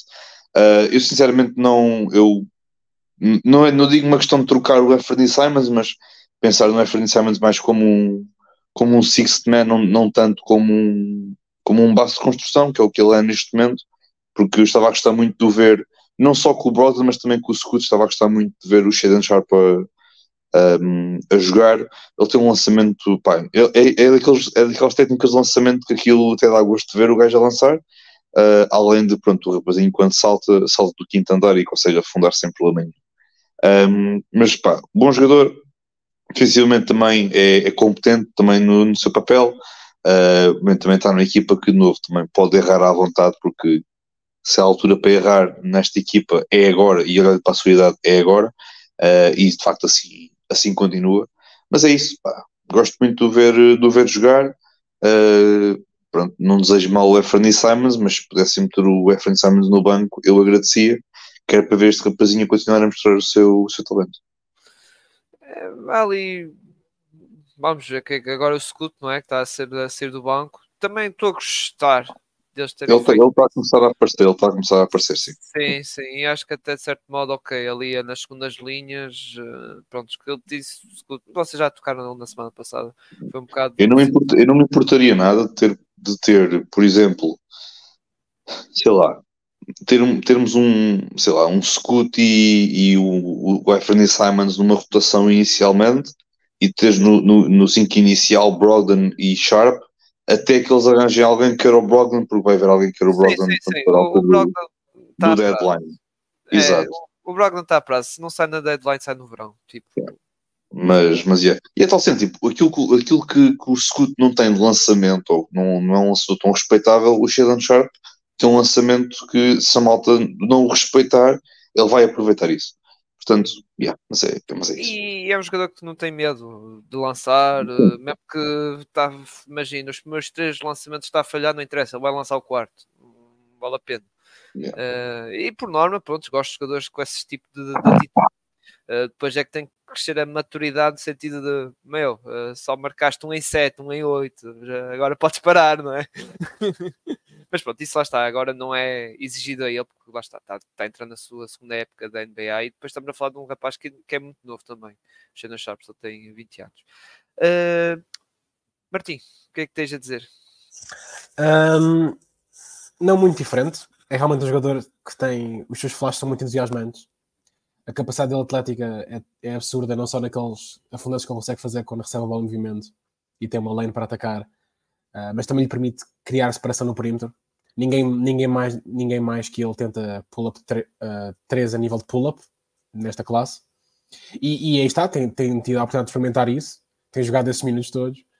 Um, continuo a achar que onde ele está mais polido é muitas vezes quando não é esse o papel, quando de alguma forma pode atacar a bola, pode atacar após receber a bola, seja, seja imediatamente em, em movimento, ou seja, uh, na, na classic spot-up, em, em que ele já é um dos grandes, um jogador de enorme consistência na liga no que toca a esse tipo de jogadas. Um, já o ano passado era, e estatisticamente este ano está, está ainda mais solidificado. Uh, ao, assim, a, a, a, habilidade de atacar o sexto, ele próprio, tipo de, de, de, de penetração com a bola, em algumas limitações. Um, uh, há, não é o único jogador cujo atleticismo não se traduz imediatamente em eficácia no que toca a estas situações. Um, mas acho que, primeiro, aí está, eu não considero que seja esse o melhor papel para ele no futuro, e ao mesmo tempo, uh, é o que vocês disseram, é a altura agora de experimentar e tentar desenvolver esse lado do seu jogo. Porque acho que, aliás, ele, ele, ele a porcentagem dele a tentativas, quando ele a fazer o ataque ao sexto, tipo a drives, está nos 39%. Um, é, é, é, a partir daí que temos de aumentar a baseline, basicamente. Uh, mas não, é pá, um, um, um excelente jogador. Uh, está essa eficácia a melhorar. Eu, mesmo assim, é o segundo melhor é o segundo melhor desta classe, atrás de um jogador que o Cyril gosta bastante, para ser um, um na, na, métrica de scoring que eu tenho para, para, na minha base de dados. Portanto, é pá, eh, esperemos que esta equipa consiga finalmente desenvolver os seus jogadores e que estas lesões deixem todas de cair em cima deles. É só isso. Muito bem. E como eu disse há pouco, queríamos comentar dos Pistons. Vamos lá falar deles aqui, desta dupla. Jaran Ivy e Jalen Duran. Uh, que as coisas nós já estávamos aqui a comentar não estão a correr bem, não é? Uh, ao Martim. E é uma equipa que atualmente o Jalen Duran, se calhar, uh, sim, é o que está mais seguro digamos, ou aquele jogador que sim está a responder mais, e ele, Cade e o, o Azar Thompson, que já falámos várias vezes aqui no nosso podcast, desse rookie que veio este ano. Já o Janan Ivy é tipo, yeah, vem do banco, depois, ok, passas para titular, agora não. O tratamento do Ivy é, é, é completamente. Não, não há explicação para isto, como o Monte está a fazer. Eu, eu não vou estender demasiado sobre isto. Mas eu nem sou o maior fã do Jaden Ivey pelo segundo rookie, não, era, não fui provavelmente o maior dos fãs. Mas, e apesar de eu não achar que está materialmente diferente do que foi o ano passado, está melhor incrementalmente em quase todas as áreas do jogo. Uhum. E eu percebo que tu digas, ok, a defesa não é boa o suficiente, por isso vais, ter, vais ser castigado a nível de minutos. Uh, o que eu não percebo é depois as tuas reações acabarem por ser inconsistentes consoante ok, está a correr melhor, vais começar a ter recompensa, mas depois tiramos isto do nada, depois há um jogo em que jogas 15 minutos, depois há um jogo em que não jogas nada. E isto é estranho para um jogador que tem este nível de investimento, que foi uma draft pick alta, não estamos a falar de, de um jogador que devia estar na, fora da rotação. Agora, parabéns pela melhoria de eficácia, pela melhoria de playmaking, um, por ele perceber que defensivamente tem, tem, tem, de aumentar o seu, tem de aumentar o seu esforço e empenho desse lado do campo para que o Monty Williams dê minutos. Não sei, se vai, não sei se dá na mesma depois, porque ninguém sabe o que é que o Monty está a fazer no geral. Não é só o Jaden, coitado do Jaden. Um, e quanto ao Jalen Duran, desculpa, diz. Não, ia dizer, e com isto, esta confusão toda, até eu, pelo menos o que eu vejo, desmotiva o, rapaz, o, o jovem, o claro, jogador. Claro, e, e como, como, não? Como, como não? tipo, não é uma sensação muito diferente à que eu sentia face ao Moses Moody nos Warriors, que se calhar agora está a começar a mudar. Sim, sim, sim. Vamos ver se muda mesmo, mas é aquela e, questão. E desmotiva não, e desmotiva não só este jogador em específico, mas qualquer outro. Porque o Lazar Thompson, por exemplo, do, do, nada estava a jogar muito bem e ele, uh, pois não, então vamos tirá-lo do nada e vamos metê-lo no banco uh, e vamos tirar qualquer tipo de, uh, yeah, porque... de medo que esta, coisa, que esta equipa possa provocar defensivamente. Uh, chegou o Bogdanovic e pronto, agora vais ter, tem que gostar, não é? Nós não temos. A... Sim, mas não era ele que devia ter gostado. Eu não vou começar sobre isto agora. Sim, sim, eu sei, eu sei que não é ele. Mas até acho que neste último jogo, acho que neste último jogo, exato, neste último jogo jogou porque o Duran jogou a 3, o Azar Thompson, porque o, o Duran não jogou e passou o Stuart de 4 para 5. Não há Duran, tipo, isso não conta quando tu não podes fazer outra coisa. Sim, sim, sim. Um, eu só ia dizer que que um treinador, não, independentemente do que ele diga a nível de, eh, de, relações privadas, nós não temos acesso a isso, obviamente. Mas tu publicamente não podes dizer que um jogador tem de fazer isto para merecer minutos, ele fazer isso e não receber os minutos e depois dizeres, pois realmente eu gostava de lhe dar mais minutos. Isto não é uma maneira de funcionar. Não é com esse jogador, não é com o resto da equipa, não é com nada. Um, Jalen Duran, um, pá, Jalen Duran tem. Jalen Duran, eu gosto de Jalen Duran. não sei, não sei muito bem o que dizer. Ele é é, é o que tu disseste, é a coisa se calhar mais estável aqui, porque tudo bem, boa rim protection, sem dúvida boa rim protection. Aliás, eu provavelmente o melhor rim protector destes, destes nomes que vamos falar, mais uma vez porque o chat não, acaba por não contar para esta classe. Um, diz? Sim. Sim, ia dizer, sim, o Kessler tem estado abaixo. Ah, sim, tem razão. Já, já, okay. já iremos, mas já iremos falar dele. Não, mas tem razão, estou a dizer, tipo, neste, momento, esta época, Sim, ah, sim, sim. Isso concordo, isso concordo. É isso estava a certo. dizer. Nesta época, aliás, quer dizer, as equipas contra, contra ele ao Rim estão a lançar tipo 48%, está a ser, está a ser uh, números absurdos, e a questão é que ele está a manter uma certa disciplina também no que toca a coisas como. Uh, notas também o impacto, não só a nível de, vá, de lançamentos contra ele, mas no facto de atacarem menos o sexto. Uh, o facto de se calhar as faltas estarem um bocadinho mais controladas, apesar de bastantes, bastantes faltas. Um, e depois, como rollman, epá, uh, não, não, não sei muito bem o que dizer. É, é um jogador tradicional nesse aspecto, mas tradicional, tradicional de uma forma que funciona. Uh, ele, no que toca a volume e eficácia combinados, ele tem sido até um dos grandes rollmans da liga, porque, um, bem, numa equipa em que o spacing está tão avariado, ao menos a maneira de, levar, de teres uma pick and funcional é meteres a bola para este gajo e buscá-la. Uh, e ao menos aqui está um jogador que ao menos parece indiscutível na rotação do Monty Williams. Uh, em... Exato, é ele e o Cade, basicamente. O resto já mudou. Anda ali, Sim, já é vimos é Kevin Knox a titular, já vimos o Livers a titular. Olha, só falta o Wiseman a titular. Wiseman. Olha, o facto de não ter sido o Wiseman titular quando o Durant está lesionado é um milagre. Tipo, da maneira como isto tem estado, não falámos muito porque senão ainda no próximo jogo o Monty Williams está no ouvindo olha, boa ideia. Ou ele o Marvin Bagley. Ao menos o Bagley joga a 4 ao menos o Bagley joga sempre a 4 eu, eu, apostava em, eu apostava em um Wesley e Durant só para ver o Martins chorar um bocadinho eu chorar mesmo de Stuart a 3 e Stuart a 3 isso aqui era olha não, mas o, o, Stuart, o Stuart tipo o James Johnson da NBA que é só para andar à porrada não é isso, é, é isso. Mete, mete Kate Cunningham, Killian Hayes, uh, Stuart a 3 e depois tipo Durani, Durani Wiseman. Faz este 5. Yeah. Porque honestamente, não é assim tão pior do que os 5 que ele tem feito à volta do Cade. Qual é que é a diferença? Qual é a diferença? Mais vale, mais vale for the memes nesta fase. Qual é a diferença que ele já pôs aí o Kevin Knox e o Livers e não sei quem? Ao menos o Kevin Knox tecnicamente lança a distância. Alguém, alguém se calhar vai fazer um close-out ao gajo. talvez, talvez. Talvez. Tipo, não deviam fazer, honestamente, estatisticamente falando. Ai, mas, mas, acho mas é um jogador que atrai mais respeito nesse sentido. Gonçalo, o que é que tens a dizer? Não foge muito que nós estávamos aqui a falar, não é? É, destes dois jogadores, um eu vejo com o futuro super garantido em Detroit. Uh, isto se Detroit, entretanto, aquilo não voltar a implodir e depois o gajo é trocado. Que é, é aquilo que já tenho dito. E há bocadinho há bocadinho o, o Ruben estava a falar por causa da questão desta equipa ter mais talento do que os Spurs, o que é verdade, Agora, a questão é que, de forma que, é que esse talento é utilizado e de facto é, não está a ser utilizado. Pronto.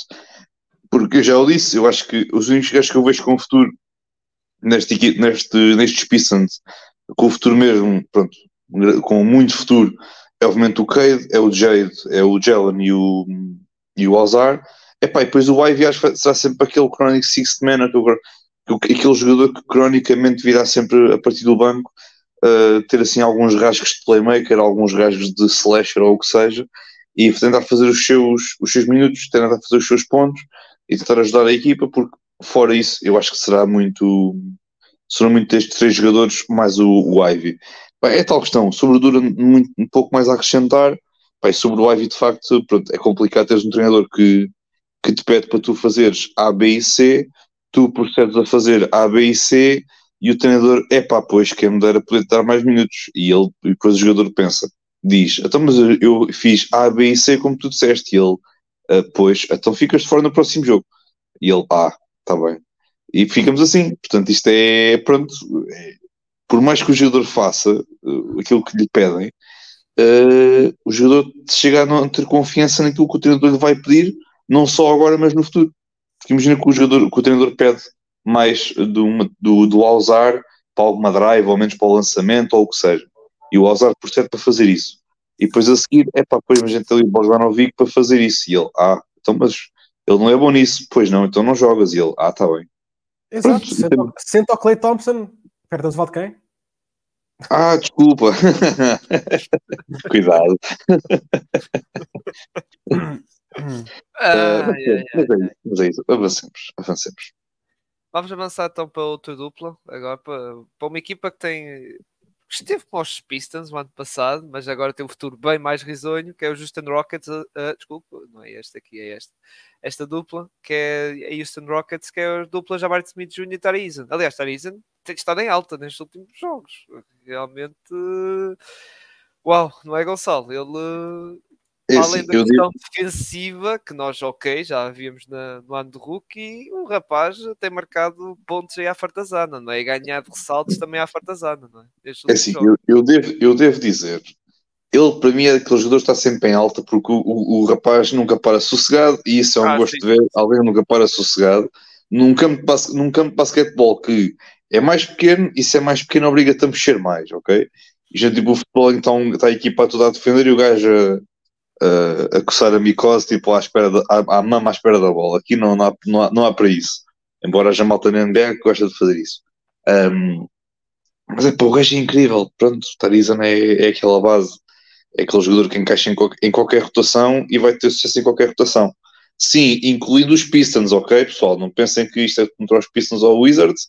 Ele até nestas, numa destas equipas que são horríveis, ele era muito possivelmente ter sucesso só pelo facto de ser uma carraça autêntica, uh, neste caso, principalmente defensivamente, mas também ofensivamente. Não quando... é titular porque, por causa do, do outro. Está aqui, do lado dele. Exatamente, exatamente. O Jabbar tem aqui um bocadinho também mais, mais, de, mais de minutos. Uh, ele também tem jogado um bocadinho mais na, a partir do banco, sem erro, porque eles costumam jogar com o Van Vliet, com o Jalen, com, com o grande Dilão. É o Dilão, uh, é, o, é o Fred Van Vliet, o o Dylan Brooks, o Jalen Green e o Jabari Smith e o Sengun. Depois o Tariz normalmente entra no lugar do. Ou seja, é como eu estou a dizer, o Tariz não é titular porque tem o Jabari Smith. Exato, exato. Oh, o, Jabari, sim, o Jabari também tem estado, tem estado bem, é porque o não foi propriamente assim. Um, tão áurea como nós, como nós esperávamos, como nós esperávamos que ele que pudesse ser, uh, porque pronto, não correu muito bem, sejamos, sejamos sinceros, mas ele pá, claramente melhorou bastante. É aquele tipo, é, é um. O miúdo é, o miúdo é super alto, aquilo é, é absurdo que ele é, joga na posição de 3, 4, vá, mais 4 agora nos Rockets, mas o miúdo é absurdo. E para a altura que ele tem, e tem um, tem um bom lançamento, tem uma, uma, uma envergadura que, se ele melhorar um bocadinho também defensivamente, poderá ter muito sucesso. Pá, ele é incrível. Ele também está tá a ser uma, novo, o contexto também o permite, porque o contexto daqui este, neste momento é bem melhor do que era o ano passado. Sim, sim, a, equipa, a equipa, do modo geral, está melhor, e se a equipa está melhor, eles também acabam por também estar, hum, estar melhor. o Tariza é, o é aquela consistência de se ele tivesse numa equipa que só ganha 5 jogos por ano ou numa equipa que ganha 65 jogos por ano, o gajo continua, continuaria a ser aquela, aquela peça que a gente já viu o ano passado e temos visto. Portanto, yeah, é o Tarizan, ponto final. Tipo, é, é aquela categoria de és bom ou és mau? É pá, eu sou o Tarizan. E ele, ok, então já sei o que é que temos aqui. E pronto, e é aquela peça fiável e confiável para qualquer equipa da NBA. E os Rockets estão a aproveitar isso muito bem. E ele também, como disseste bem, ele tem estado muito beneficiosamente, tem estado muito, muito bem. Eu ia dizer. Eu nem sei como é que. Desculpa.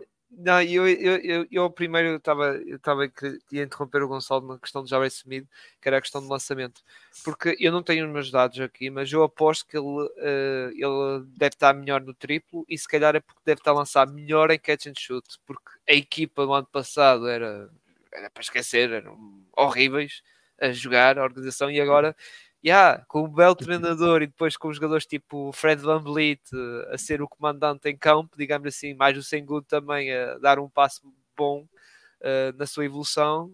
Pá, yeah, uh, agora já não, ele não precisa lançar à toa, digamos assim.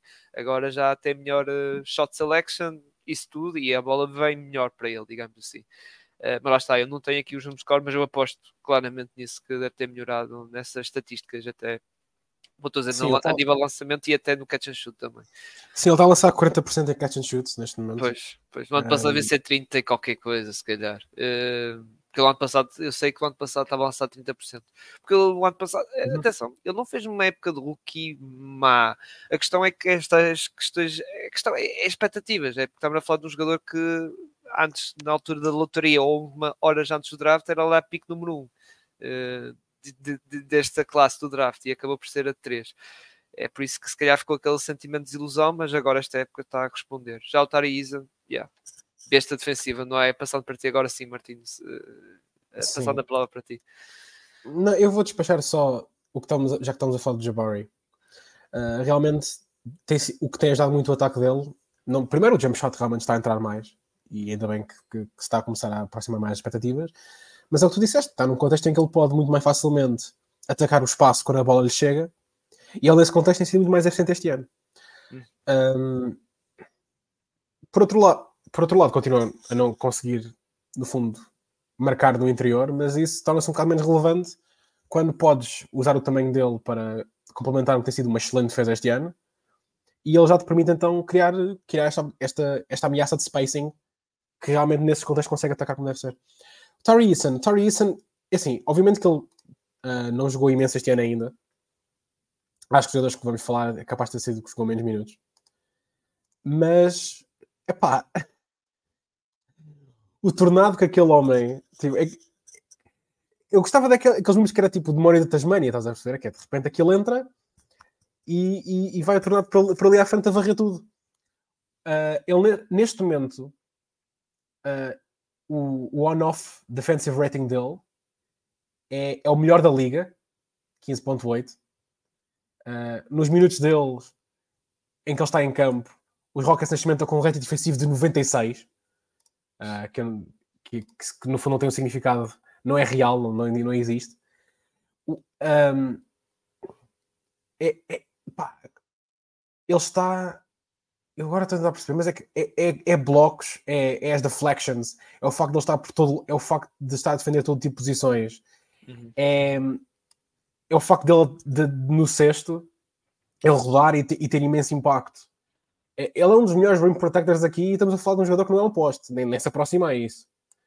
Um, e o mais engraçado é, há pouco eu disse que o, o Mark Williams era o segundo melhor ressaltador desta equipa, nas várias métricas que eu tenho. O melhor é o Terry o Eason, que não é um poste, né? é, é, um, é, um, é, um, vai, é um grande extremo, mas é um extremo poste. Qualquer, para todos os efeitos. Ele é o melhor ressaltador que eu tenho neste momento para, para esta classe. Porquê? Porque o homem, a habilidade dele de aparecer no meio de corpos e simplesmente não ter mais preocupação sobre o que acontece a ele ou aos outros, vai acumulando vários ressaltos. Uhum. Um, não, eu, eu, adoro, eu adoro tipo, ter um jogador que é este nível de energia e este motor, uh, especialmente um, numa equipa que, apesar de tudo, está a depender mais de alguns veteranos e, que tens um poste que não é o jogador mais atlético do mundo, apesar de estar melhor defensivamente por outros motivos também. teres este, teres este tipo a cobrir o espaço à volta destes jogadores é, é, é imprescindível. E acho que o, o, o Doca, que já tem feito um caso para ser um dos melhores coaches este ano, a nível do prémio Coach of the Year, por causa do melhoramento defensivo em Houston, uh, tem aqui uma arma para continuar a, a fazer essa equipa subir nessas tabelas ao longo do resto da época. Sim, e num lado ofensivo, como eu estava a dizer, no ano passado era uma desgraça de ver aquela equipa. Tu, tu vias, ok, tem talento, esta equipa tinha talento, não é? O Jalen Green, Sengun, Kevin Porta Jr., embora não, não era grande adepto dele, uh, mas uh, tinha algum talento. E, mas tu vias aqueles jogos eram penosos, a nível ofensivo, a equipa era penosa a ver. Uh, e para lá do Jalen Green estão todos melhor. É. Sim, o Jalen Green que até eu até estava à espera mais que ele desse um salto melhor, mas não, estou a ver isso o segundo uh, nisso, mas pronto, isso já são. Eu, eu, eu já eu, eu digo isto já há demasiado tempo. Eu acho que o problema do Jalen Green é as pessoas acharem que ele vai, que ele vai ser uma coisa que ele não é. E, e no dia em que as pessoas gerem expectativas face a ele, isso vai ficar tudo mais fácil. Pensar que ele era um próximo Anthony Edwards, ou seja, é, nem pensar. Estou a, dizer, ah, a dizer expectations, Martim. Houve durante um ano, há um ano e meio, o pessoal tinha essa expectativa há um ano e meio. Agora já não, percebes? Agora já não. Estou a dizer há um, pai, um ano e meio. Ele, ele, ele, não, ele não tem sequer a envergadura e as, e as ferramentas físicas que o próprio Edwards tem. E, um, e, e, a verdade é que se o Edwards, ao menos desde cedo, mostrou a habilidade de conseguir finalizar, tipo, utilizando essa habilidade física, o Green, spacing ou não spacing, o Green não consegue finalizar no sexto de forma consistente. Não devemos estar a falar dele, não, não é só. Sim, sim. Mas a verdade é que ele não tem demonstrado a habilidade de criar o próprio lançamento ou sequer finalizar o lançamento tipo, no interior o suficiente para ser considerado pá, mais do que possivelmente um starting shooting guard tipo numa boa equipa. É, e ele basicamente ele, para ser eficaz tem que ter o caminho livre para o sexto, a fazer o corte e o caminho livre, digamos Sim. assim. É, Sim, é não, não, há, não há aquele toque à volta do sexto para se desviar tipo do, Uhum. Pronto, da defesa, digamos. Sim, sim. Exato, e, e até na questão do lançamento também não, não convence. É inconsistente. Uh, passando agora, pá, eu tinha aqui mais uma dupla, duas duplas, mas vamos falar rápido mesmo, uh, tipo menção. Primeiro do Utah, Agbaji e Walker Kessler. Walker Kessler que tem sido um bocado desilusão, entre aspas, porque a malta pensava que ele ia ser uma máquina de duplos duplos, ou fazer até um triplo duplo com blocos.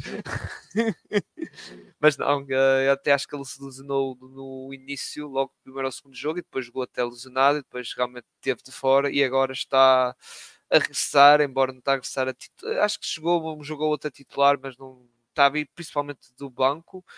O Agbaji, uh, yeah, o Utah também está em modo de testes, uh, é onde George a ser o base principal e volta e meia o Clarkson, volta e meia o Talentor Tucker, que joga ao lado dele, mas agora, ao que parece, a aposta vai ser, sim, o Agbaji vai ser uma aposta de futuro, porque o Clarkson não é um jogador de futuro desta equipa, quem vai ser o 2 de futuro, está-se a começar a ver que vai ser o Agbaji. Uh, concordas comigo, Martim, sobre, sobre isso que eu estava a dizer? Uh, no geral ou só sobre o Agbaji? Uh, no geral, no geral. No, da época também do Walker Kessler, que também um bocado Sim, de é desilusão, mas tem uma certa desculpa, não é?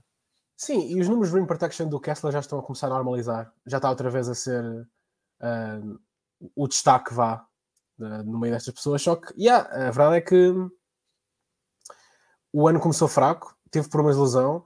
Começar, passar a ser jogador de banco tem ajudado um bocado a ganhar o ritmo de novo. Ele tem, ele tem sempre muitas limitações um, que oferece não só porque é um molde muito tradicional de jogador, e isso, isso às vezes não é sempre o mais pretendido, mas porque a verdade é que ele ofensivamente é um jogador muito limitado. E mesmo para um posto ele não é muito bom, ele não é muito bom a conseguir aproveitar as pernas à volta do sexto. Um jogador que está a lançar uh, abaixo de 60% na dieta que ele tem. Ele ano passado estava a lançar 72, agora é 55, salvo eu, não é? Exato, 55. Sim, epá, e não é. Acaba por fazer os 4 em 9, 3 em 6 e este tipo de noites, quando és um jogador com este tipo de dieta, dieta de lançamentos, acaba por ser um, muito prejudicial para o, ataque, para o ataque de uma equipa. Agora, fico feliz de aos poucos, também se calhar porque a própria Utah está a estabilizar novas rotações, um, as coisas estão normalizadas defensivamente e acho que no fim do ano vai, vai. Honestamente, a minha previsão é que vamos olhar outra vez para os números, dando um passo atrás e dizer, ok, ele voltou a ser totalmente impossível de marcar nele no sexto. Uhum. Sobre o Akbaji. Uh... Ah, sorry. Não, é, é, lá está, estamos a falar da questão da rotação da equipa. O Akbaji acho que claro que tem que haver ali uma reformulação ali no plantel, Clarkson e isso, mas já que partida vai ser o, o, o parceiro do Count George, do Rookie, não é? Sim, epá, porque também de alguma forma dá-lhes uma opção de 3D bastante válida que eles, não, que eles de outra forma não um, que podem desenvolver que de outra forma se calhar não têm.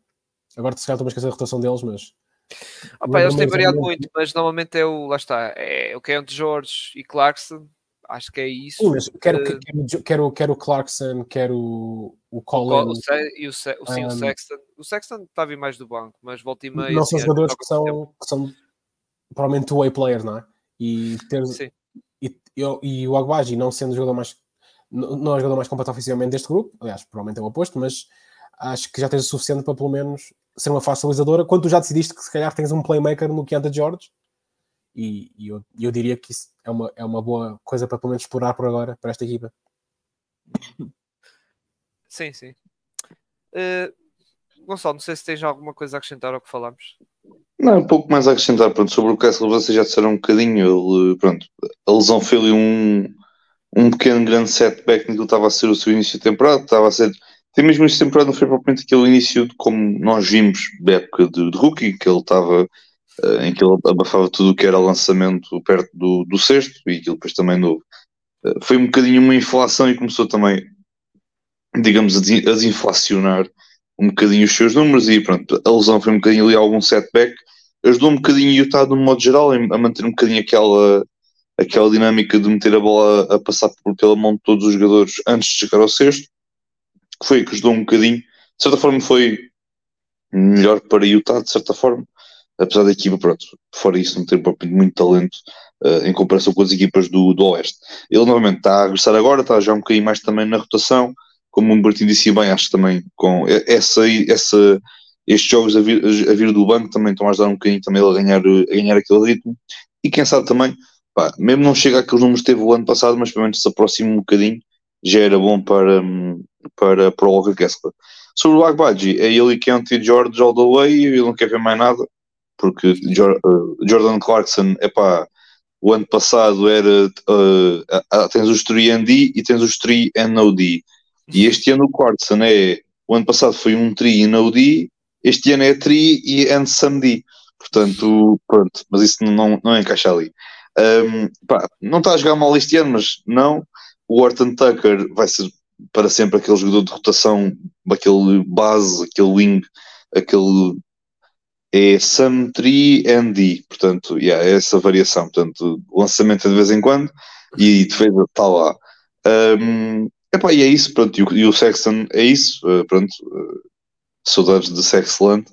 Um, uh, mas pronto, mas já, yeah, é, o Sexton também vai ser aquele base suplente. O Agbaji está a, ter, a nível de minutos e de produção está a ter um bocadinho mais, mas também é mais consequência do, do, dos números de, dos seus minutos terem aumentado, logo também a sua produção aumentou um bocadinho, era um bom rookie já o ano passado, eh, e este ano também está, está a comprovar que é um bom, que é um bom sophomore, e, e é isso, pronto, mais nada, e vamos despachar isto. Sim, é. epá, e, e já agora o Kessler está a liderar na da Liga em, em blocos por, por vá, posse de bola.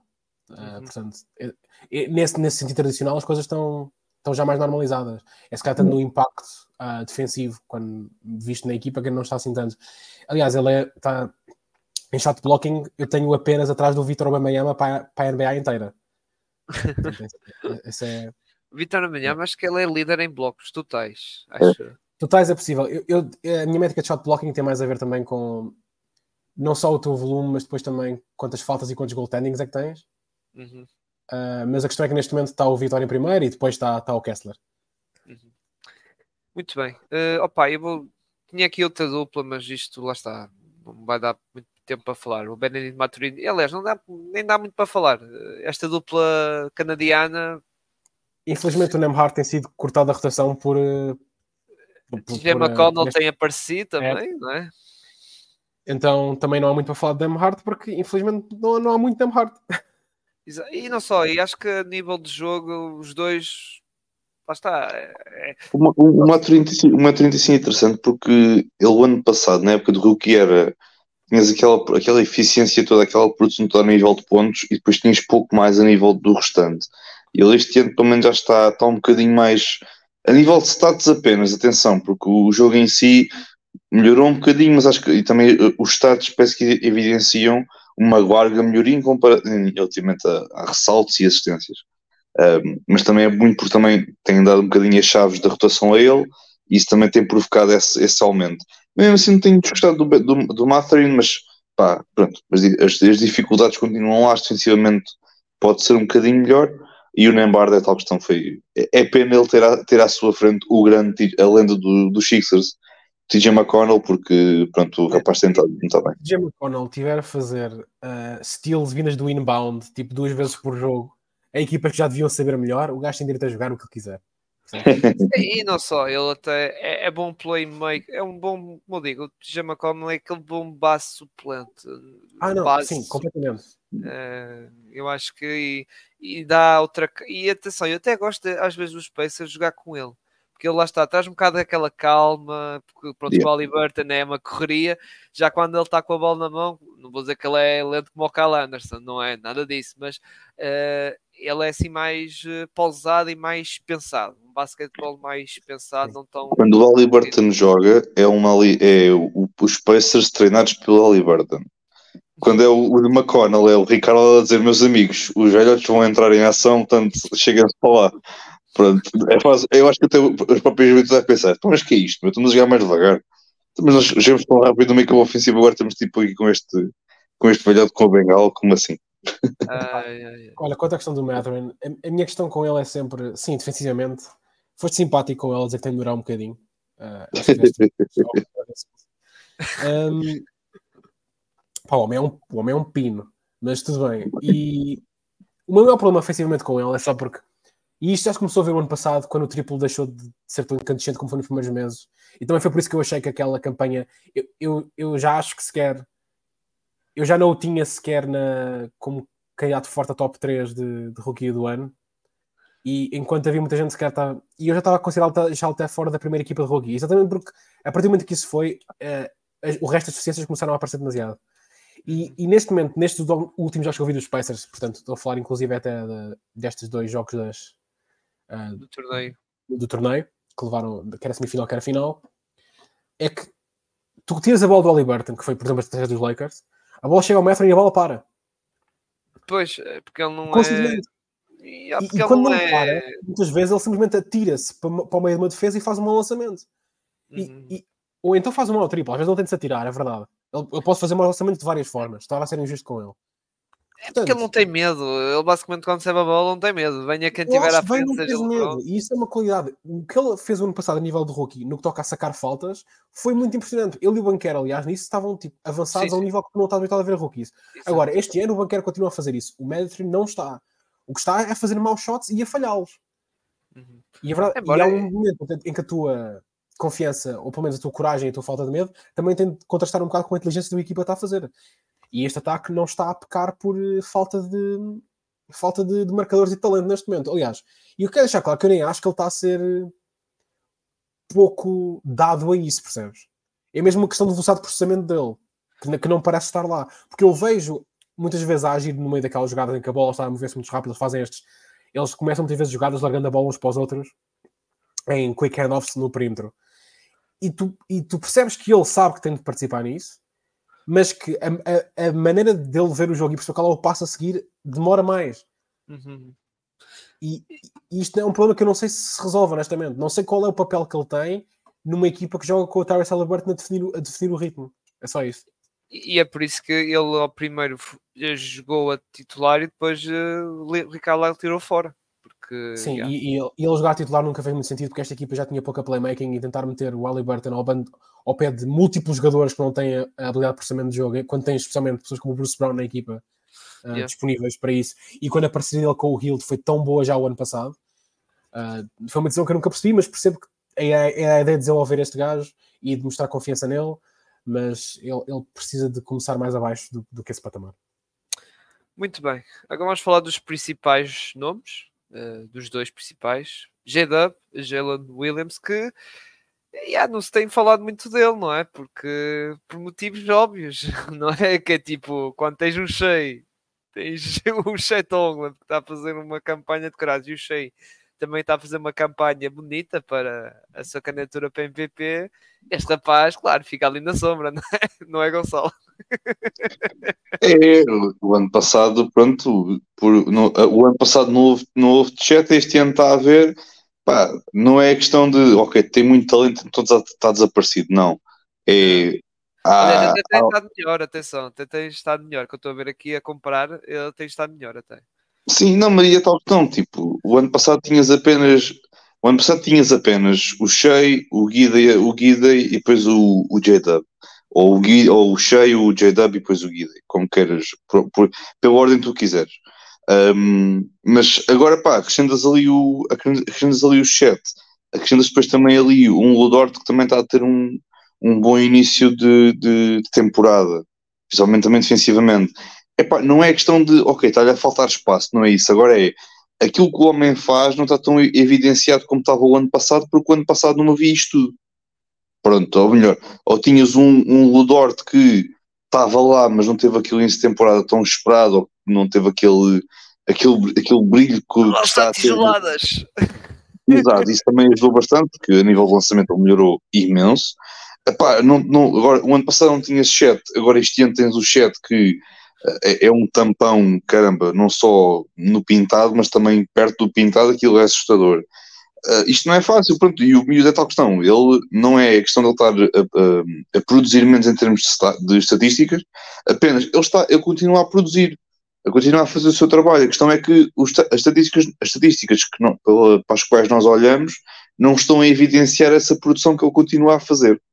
Pronto, tal como ao contrário do que era o ano passado, em que pá, ele pronto, era um bocado fazer um, um bocado ali aquele trabalho que não, não se vê tanto, ou aquele pronto, melhor, é, aquele, aquele, é, é aquela velha máxima da, da estatística nem sempre demonstrar aquilo que ele faz, aquilo que ele faz. Pronto. E continua a ser isso, pá, ele é, ele é um craque do caraças, uh, um, pronto, é, e é isso, ele vai continuar, acho que vai ser uma peça super importante quando chegar os playoffs, porque os, este standard vão chegar aos playoffs sem problema nenhum, na minha opinião. Um, mas é isso, é, pá, é, é um craque do caraças e juntar novamente esta, esta equipa com, com Shea, com Guida e com Chet, uh, já para não falar na rotação, uh, é assustador. E esperamos que assim continue porque ele é incrível. Martim. Não, é pá, é isso. Uh, não é um jogador que tem, uh, como já não há uma grande surpresa, ele está a ser muito aquele jogador que nós esperávamos que ele fosse. Uh, acaba por não haver esse destaque.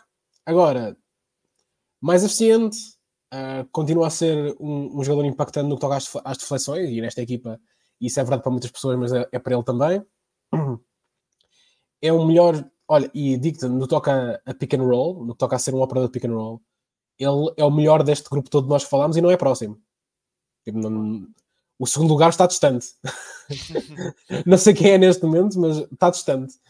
E, e, e, a grande novidade para ele é que não só continuar a encaixar, não só está melhor como o pick and roll operator, como acho que chegamos finalmente a uma situação em que reconhecemos que ele é, no fundo, o segundo ball handler desta equipa. E isso levanta muitas questões face ao futuro de Josh Giddy, mais do que qualquer outra coisa. Yep. Não é o momento para falar disso agora, mas uh, yep. dá, certamente uh, é, mais um, é mais um prego nesse caixão, de alguma forma. Aí estou a ver o, e com o Casson Wallace a dar salto de qualidade. Sim, eu, e, e sabes que está, eu vejo um defensive guard e sabes o que é que eu acho. Uh... E não é só isso, é, não é só sim, defensive guard, é bom lançador e também playmaker, eh, e por isso. Yeah. Sim, sim, sim, sim, sim, sim. Não, eu, eu, eu, eu, estou, eu estou on board do Kaysen desde sempre. Agora, para pá, o Jalen, apesar de tudo, é assim, yeah, continua a ser um dos jogadores mais sólidos e perfeitamente reliable desta equipa. Um, apesar de levanta estas questões para o futuro de, de, de, do plantel e ainda bem, ainda bem que eles levantam, porque o, o, se o problema aqui é terem, é terem este talento todo, um, acho, que, acho que eles também são estão satisfeitos com isso. E há que aproveitar, malta, porque é como já disse, este é o último ano deles todos juntos. Há que aproveitar, porque daqui a esta e as próximas duas, exato. Depois em 2026, verão de 2026, há decisões, há decisões, há decisões, porque tem-se pagar a. E não é só a questão do chat, tem-se pagar o chat, o, o Jalen, o próprio Shea vai ter que receber um Super Max Contract, por isso, yeah, vamos ver.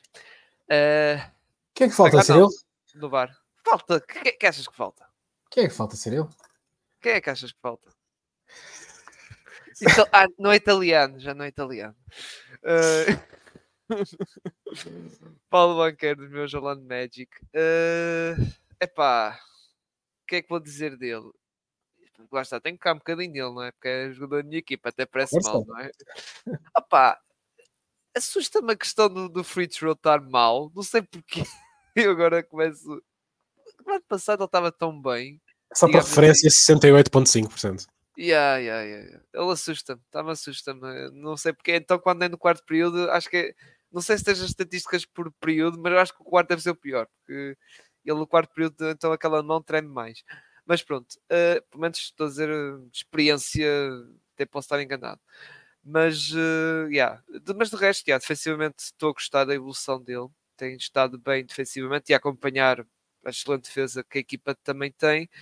Uh, nossa, o triplo, aqueles 39%, ok, yeah, mas uh, mesmo assim uh, acho que vai estabilizar para baixo, sinceramente, porque ele também tem lançado mais em catch and shoot porque a equipa também, a nível de ataque, está a jogar um bocado para isso, porque antes às vezes lançava à toa, digamos assim. Mas pronto, a equipa no ano passado, ok, estava a testar tudo e mais alguma coisa, lá está, como eu digo, estava em período de testes e eles iam, banqueiro, lança à vontade, e ele começava a lançar estupidamente à vontade, estupidamente no sentido de um bocado uh, demasiado. Uh, isso foi mais na reta final.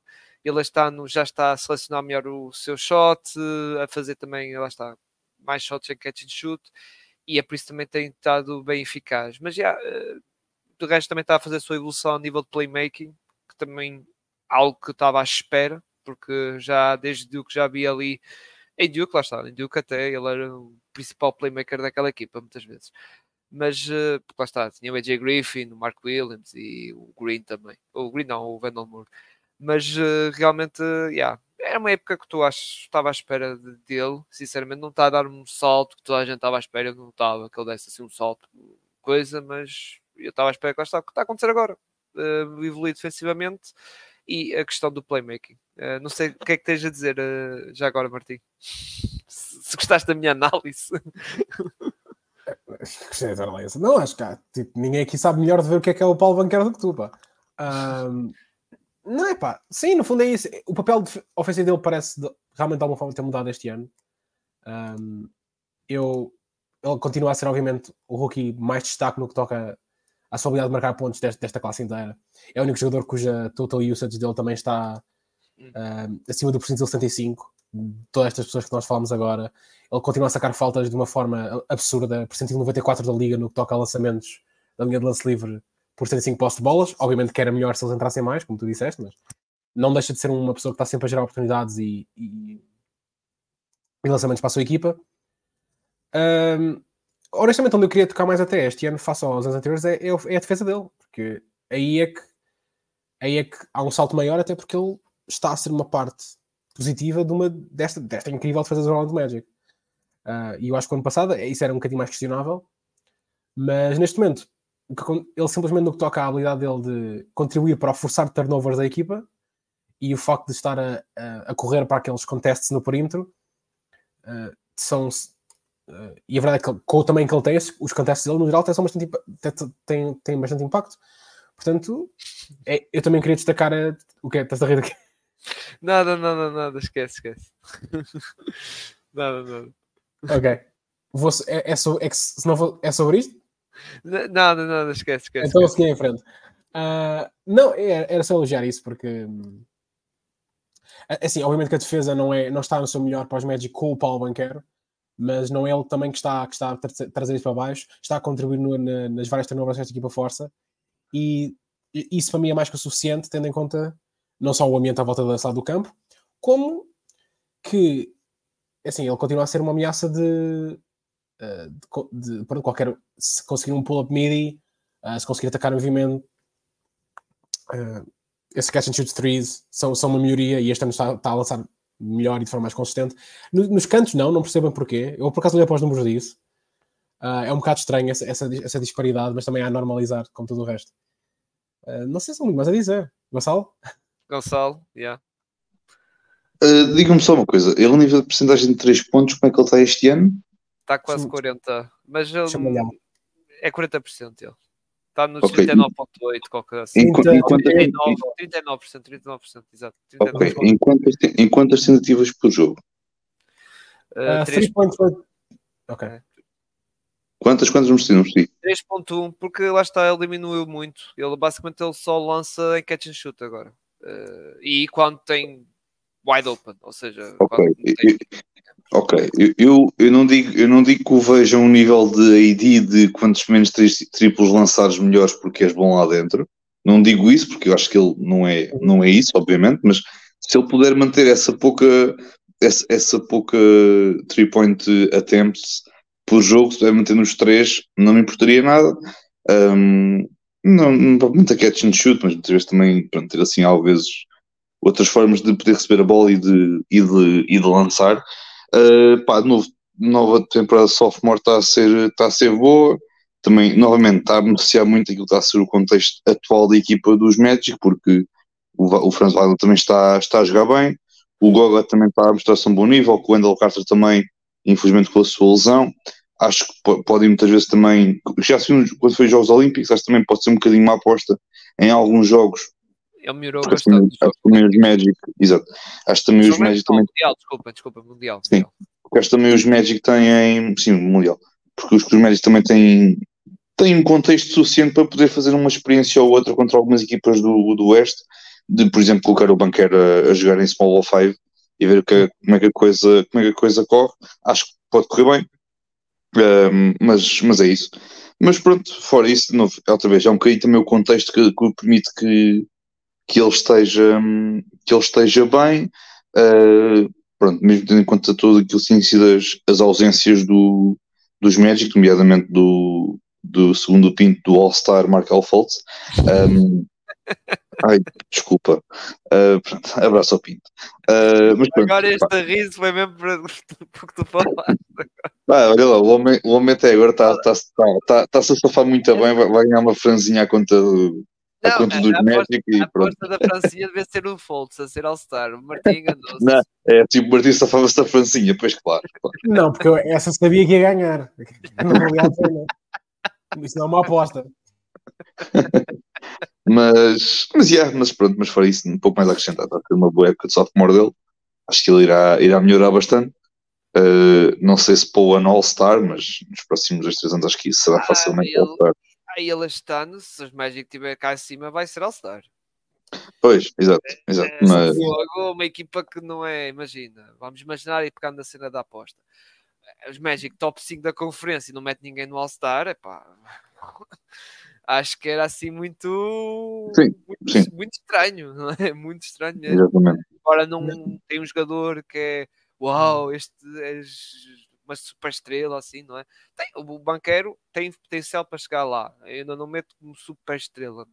Mas uh, acho que se a equipa tiver a continuar lá em cima, que atualmente estamos em terceiro, salvo eu, ou em segundo, não em terceiro, porque os Bucks têm mais um, um jogo, pá, yeah, uh, acho que ele vai ser uh, nomeado All-Star à frente do Franz Wagner pontos. Ele é, um, é a cara da equipa. Para complementar só o que estavas a dizer, ele por acaso, porque fiquei com curiosidade, estava a ver quantos minutos é que havia de Paulo Banquero a, a 5, vá, nesta equipa.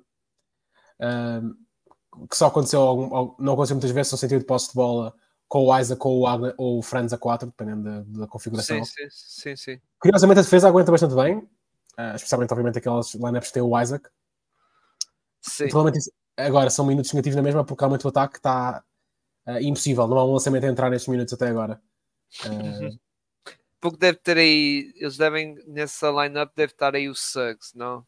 E uh... provavelmente para aguentar melhor do nível hum. defensivo, se calhar. Eu acabei de fechar. Uh, não, já está de volta. E o Anthony Black, provavelmente. Não, tem. Sim, por exemplo, a versão mais frequente é sempre o Suggs, yeah. E por acaso há mais Cole Anthony que Anthony Black, mas tens Suggs e. e, e yeah.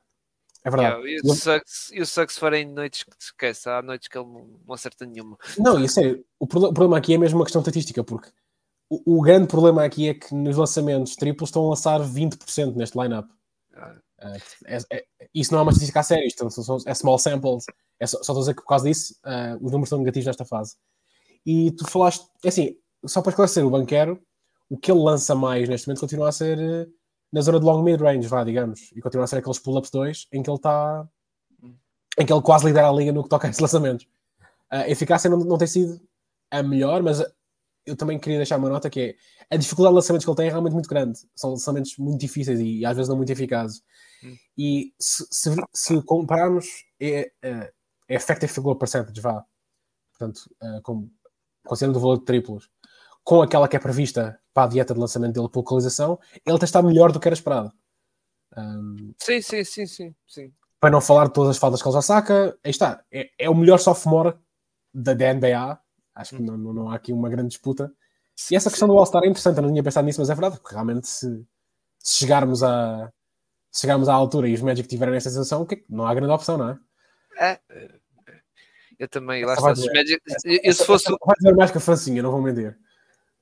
Eu já te disse, se fosse o Pinto, clamava uma francinha triangular, assim já ficava em janeiro já com uma francinha triangular no bolso. No bolso não. Já falámos sobre formas de francinhas neste podcast e já sabem qual é a minha opinião sobre isto. pá, isto é saudade, pá. Isto é saudade. Eu ainda tenho que... No sábado, por acaso, vou comer uma francinha. Vai ser a última do ano. Última do ano. Olha, vou comer uma amanhã, mas em Lisboa, não conta. Pois, não conta. Isso é uma imitação. Mas pronto, olha, grande abraço aqui ao Júlio Délcio, aqui da, da página que comentou aqui com um coraçãozinho, já agora, retribuição do coraçãozinho para ti, Júlio. E muito bem, já agora coraçãozinhos é coisa que o Draymond Green eh, tem dado, não é, Martim? Ah, vamos falar disto, ok. Um... É uma coisa rápida, porque pá, eu, já não eu... vale a pena. É verdade, falar... assim, ele está suspenso de forma indefinida pela NBA, que é uma coisa muito original. Um, ele vai estar suspenso mais tempo com o Miles Bridges, isso é uma coisa engraçada também.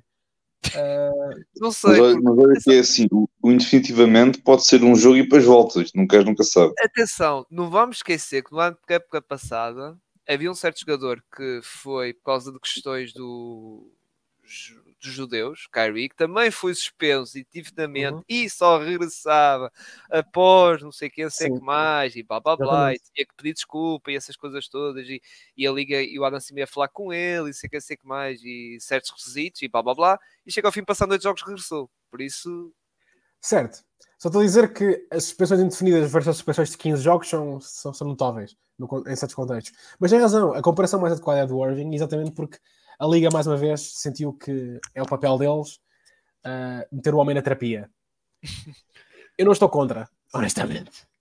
Toda a gente precisa de terapia e mais o Draymond que muitas pessoas. Uh, é uma pena, é, uma, é a mesma pena. Eu já disse isto no, no Twitter e, e, digo aqui outra vez. O homem é um dos melhores defensores da história da Liga. É um jogador que mudou o basquete na sua era.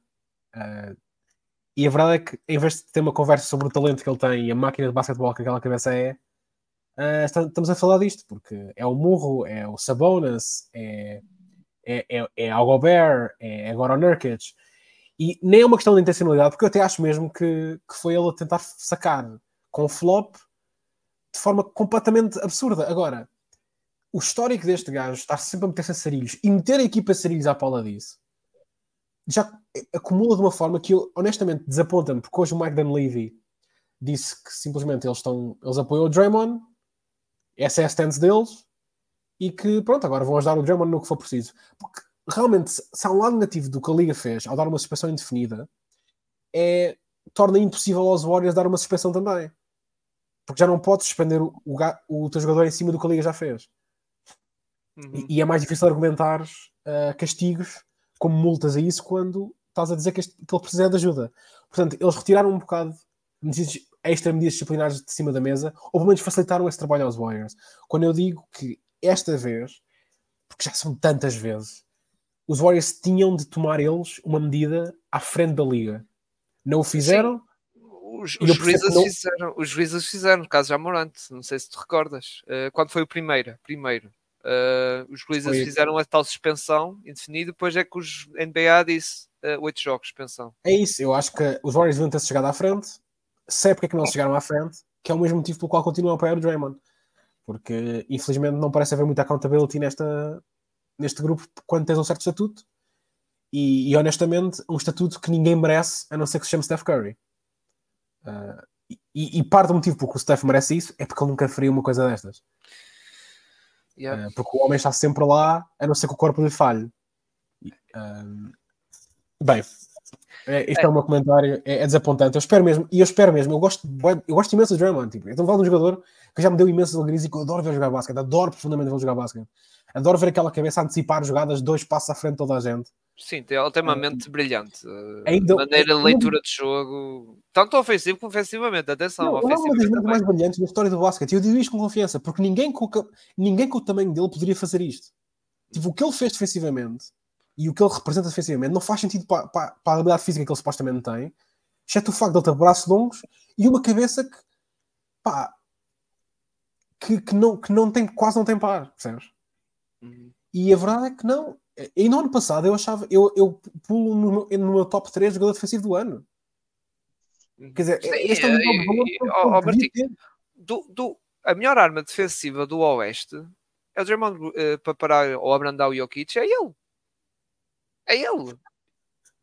Pá, é, e... é incrivelmente frustrante. Uh, e eu percebo que também. Não sei se isso tem alguma coisa a ver com o facto de ele sentir que este ano não está a produzir ao mesmo nível, porque não está.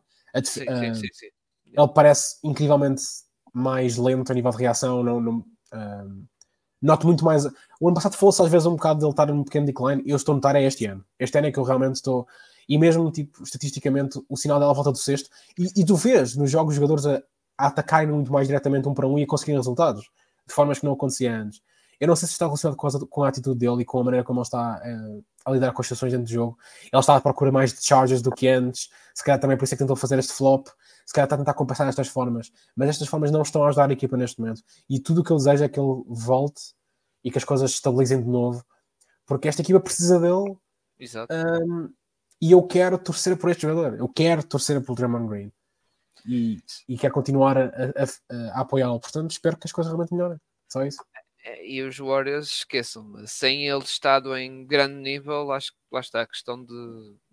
Lá está, como nós já falámos aqui, mesmo o Clay, mesmo o Higgins, eles têm que estar todos uh, a 100%, digamos Sim, assim. Tu precisas, tu e, assim, e tu precisas, em primeiro lugar, de Steph e do Draymond. E, em primeiro lugar, são estes dois. Sim, sim, sim. sim, sim, sim. São as bases desta dinastia, são estes dois jogadores. Exato. Um à frente e o outro atrás.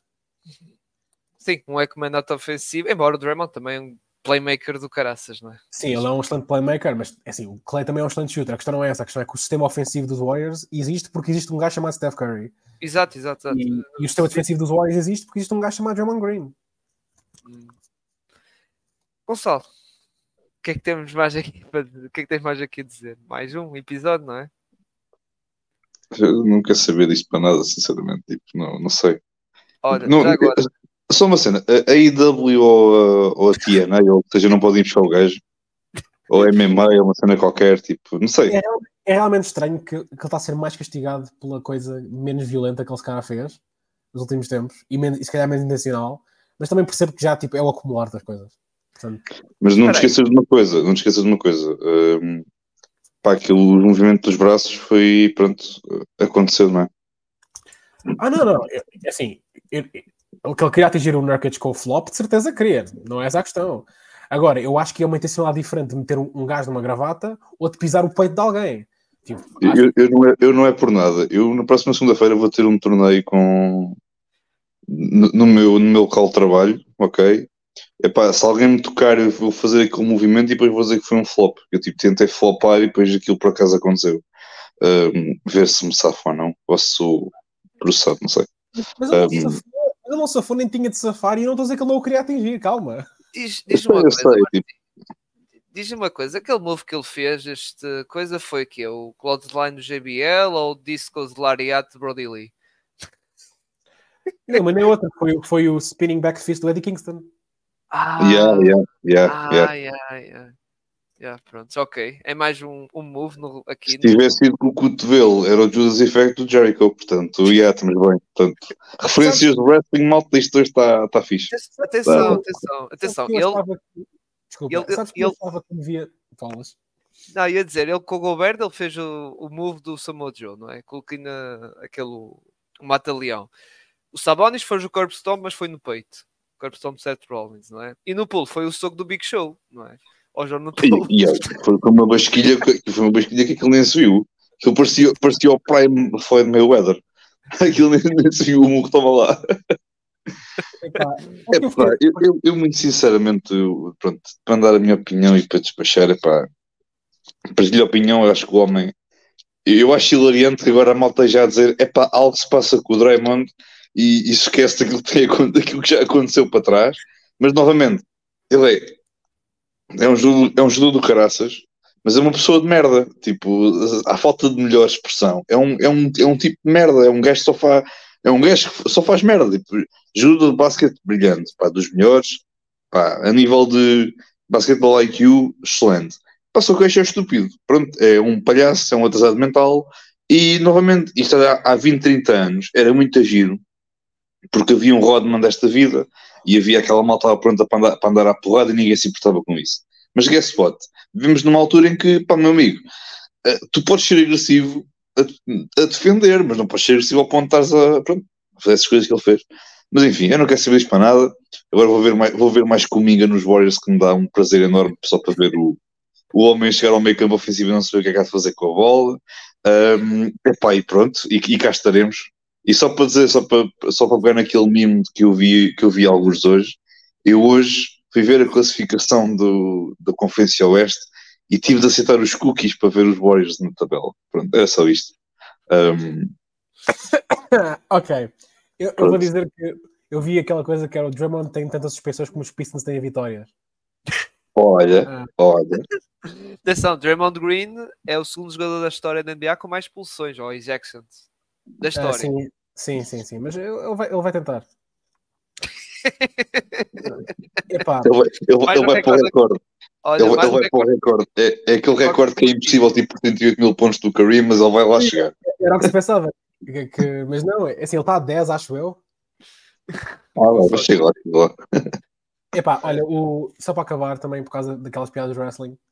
Sabes que eu fiquei tão desapontado quando os Bulls anunciaram uma cena de celebração do Ring of Honor e afinal era tipo umas coisas pós-anéis que eles ganharam nos anos 90.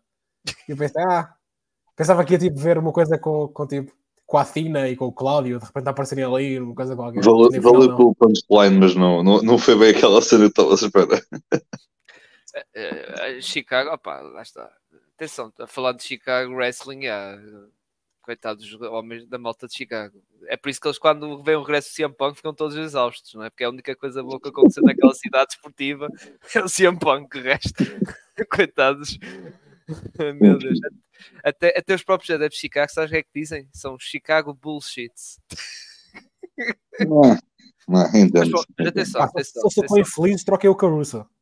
Não, não, não. O Zé Clavino, pá. O Zé Clavino já, já, já encontraram. Vão dispensar o Zé Clavino, vai para o buyout. Só assim é que o Kobe White é que vai, vai dar coisa. Muito bem, Maltinha. Uh, nem mais falar de Giannis com aquilo. Também nem vale a pena falar de Giannis, aquela palhaçada toda da bola, por amor de Deus. Eu, eu, eu... E honestamente, só é, é, tenho a mesma opinião sobre esta história, só porque tenho as pessoas que estavam a queixar-se ah, que agora estão running up the score no fim do jogo por causa da diferença de pontos. Eu, eu não quero saber das sensibilidades dessas coisas que não interessam a ninguém. Uh, Epá, tipo... yeah. Giannis, uh, meu amigo, uh, e primeiro ele dizia: Ah, eu queria a bola por causa da minha mãe, depois queria dar ao Lillard, não sei quantas bolas tu querias dar, mas pronto. Epá, uma estupidez, epá, a sério, meu, tanta eu, merda. Eu, eu, dou, eu, dou, a minha opinião no final antes de, antes de clicares para a gente acabar de gravar isto. Ah, meu Deus, mas pronto. Epá, nem vale a pena. Mas pronto, a pessoa já sabe do que é que aconteceu. Mas pronto. Vamos então encerrar isto aqui. Uh, sigam então as nossas eh, redes sociais, uh, Twitter e no Instagram. Também subscreva aqui no canal do YouTube e na Twitch. Uh, se vocês preferirem na, em forma de áudio, lá está, só em forma de áudio, lá está, sigam nossas plataformas, Spotify, Google Podcast, Apple Podcast e Anchor. Sigam nossos parceiros mais NBA, que lá está, também estamos aqui a gravar em direto, como disse no início, e que estão na página do Facebook sobre basquetebol nacional. Lá está, temos o nosso parceiro Basquetebol Notícias, lá está, que dá tudo e mais alguma coisa sobre o nosso basquetebol nacional, seja notícias, classificações, resultados, highlights. E por fim, nosso grande parceiro, uh, mais recente e está a nos apoiar aqui na questão da transmissão, aqui o Fair Play, que estamos a gravar aqui no estúdio deles. Sigam também, uh, lá está, o site, onde saem os artigos uh, de várias modalidades e também as redes sociais que eles têm, o Instagram, Facebook, Twitter e também subscrevam no canal de YouTube. Muito bem, malta. Vamos então embora, mas antes de ir embora, Gonçalo, o que é que tens a dizer disto dos Giannis e da bola? Das bolas, não sei o que ele quer. É pá, diga-lhe a merda da bola.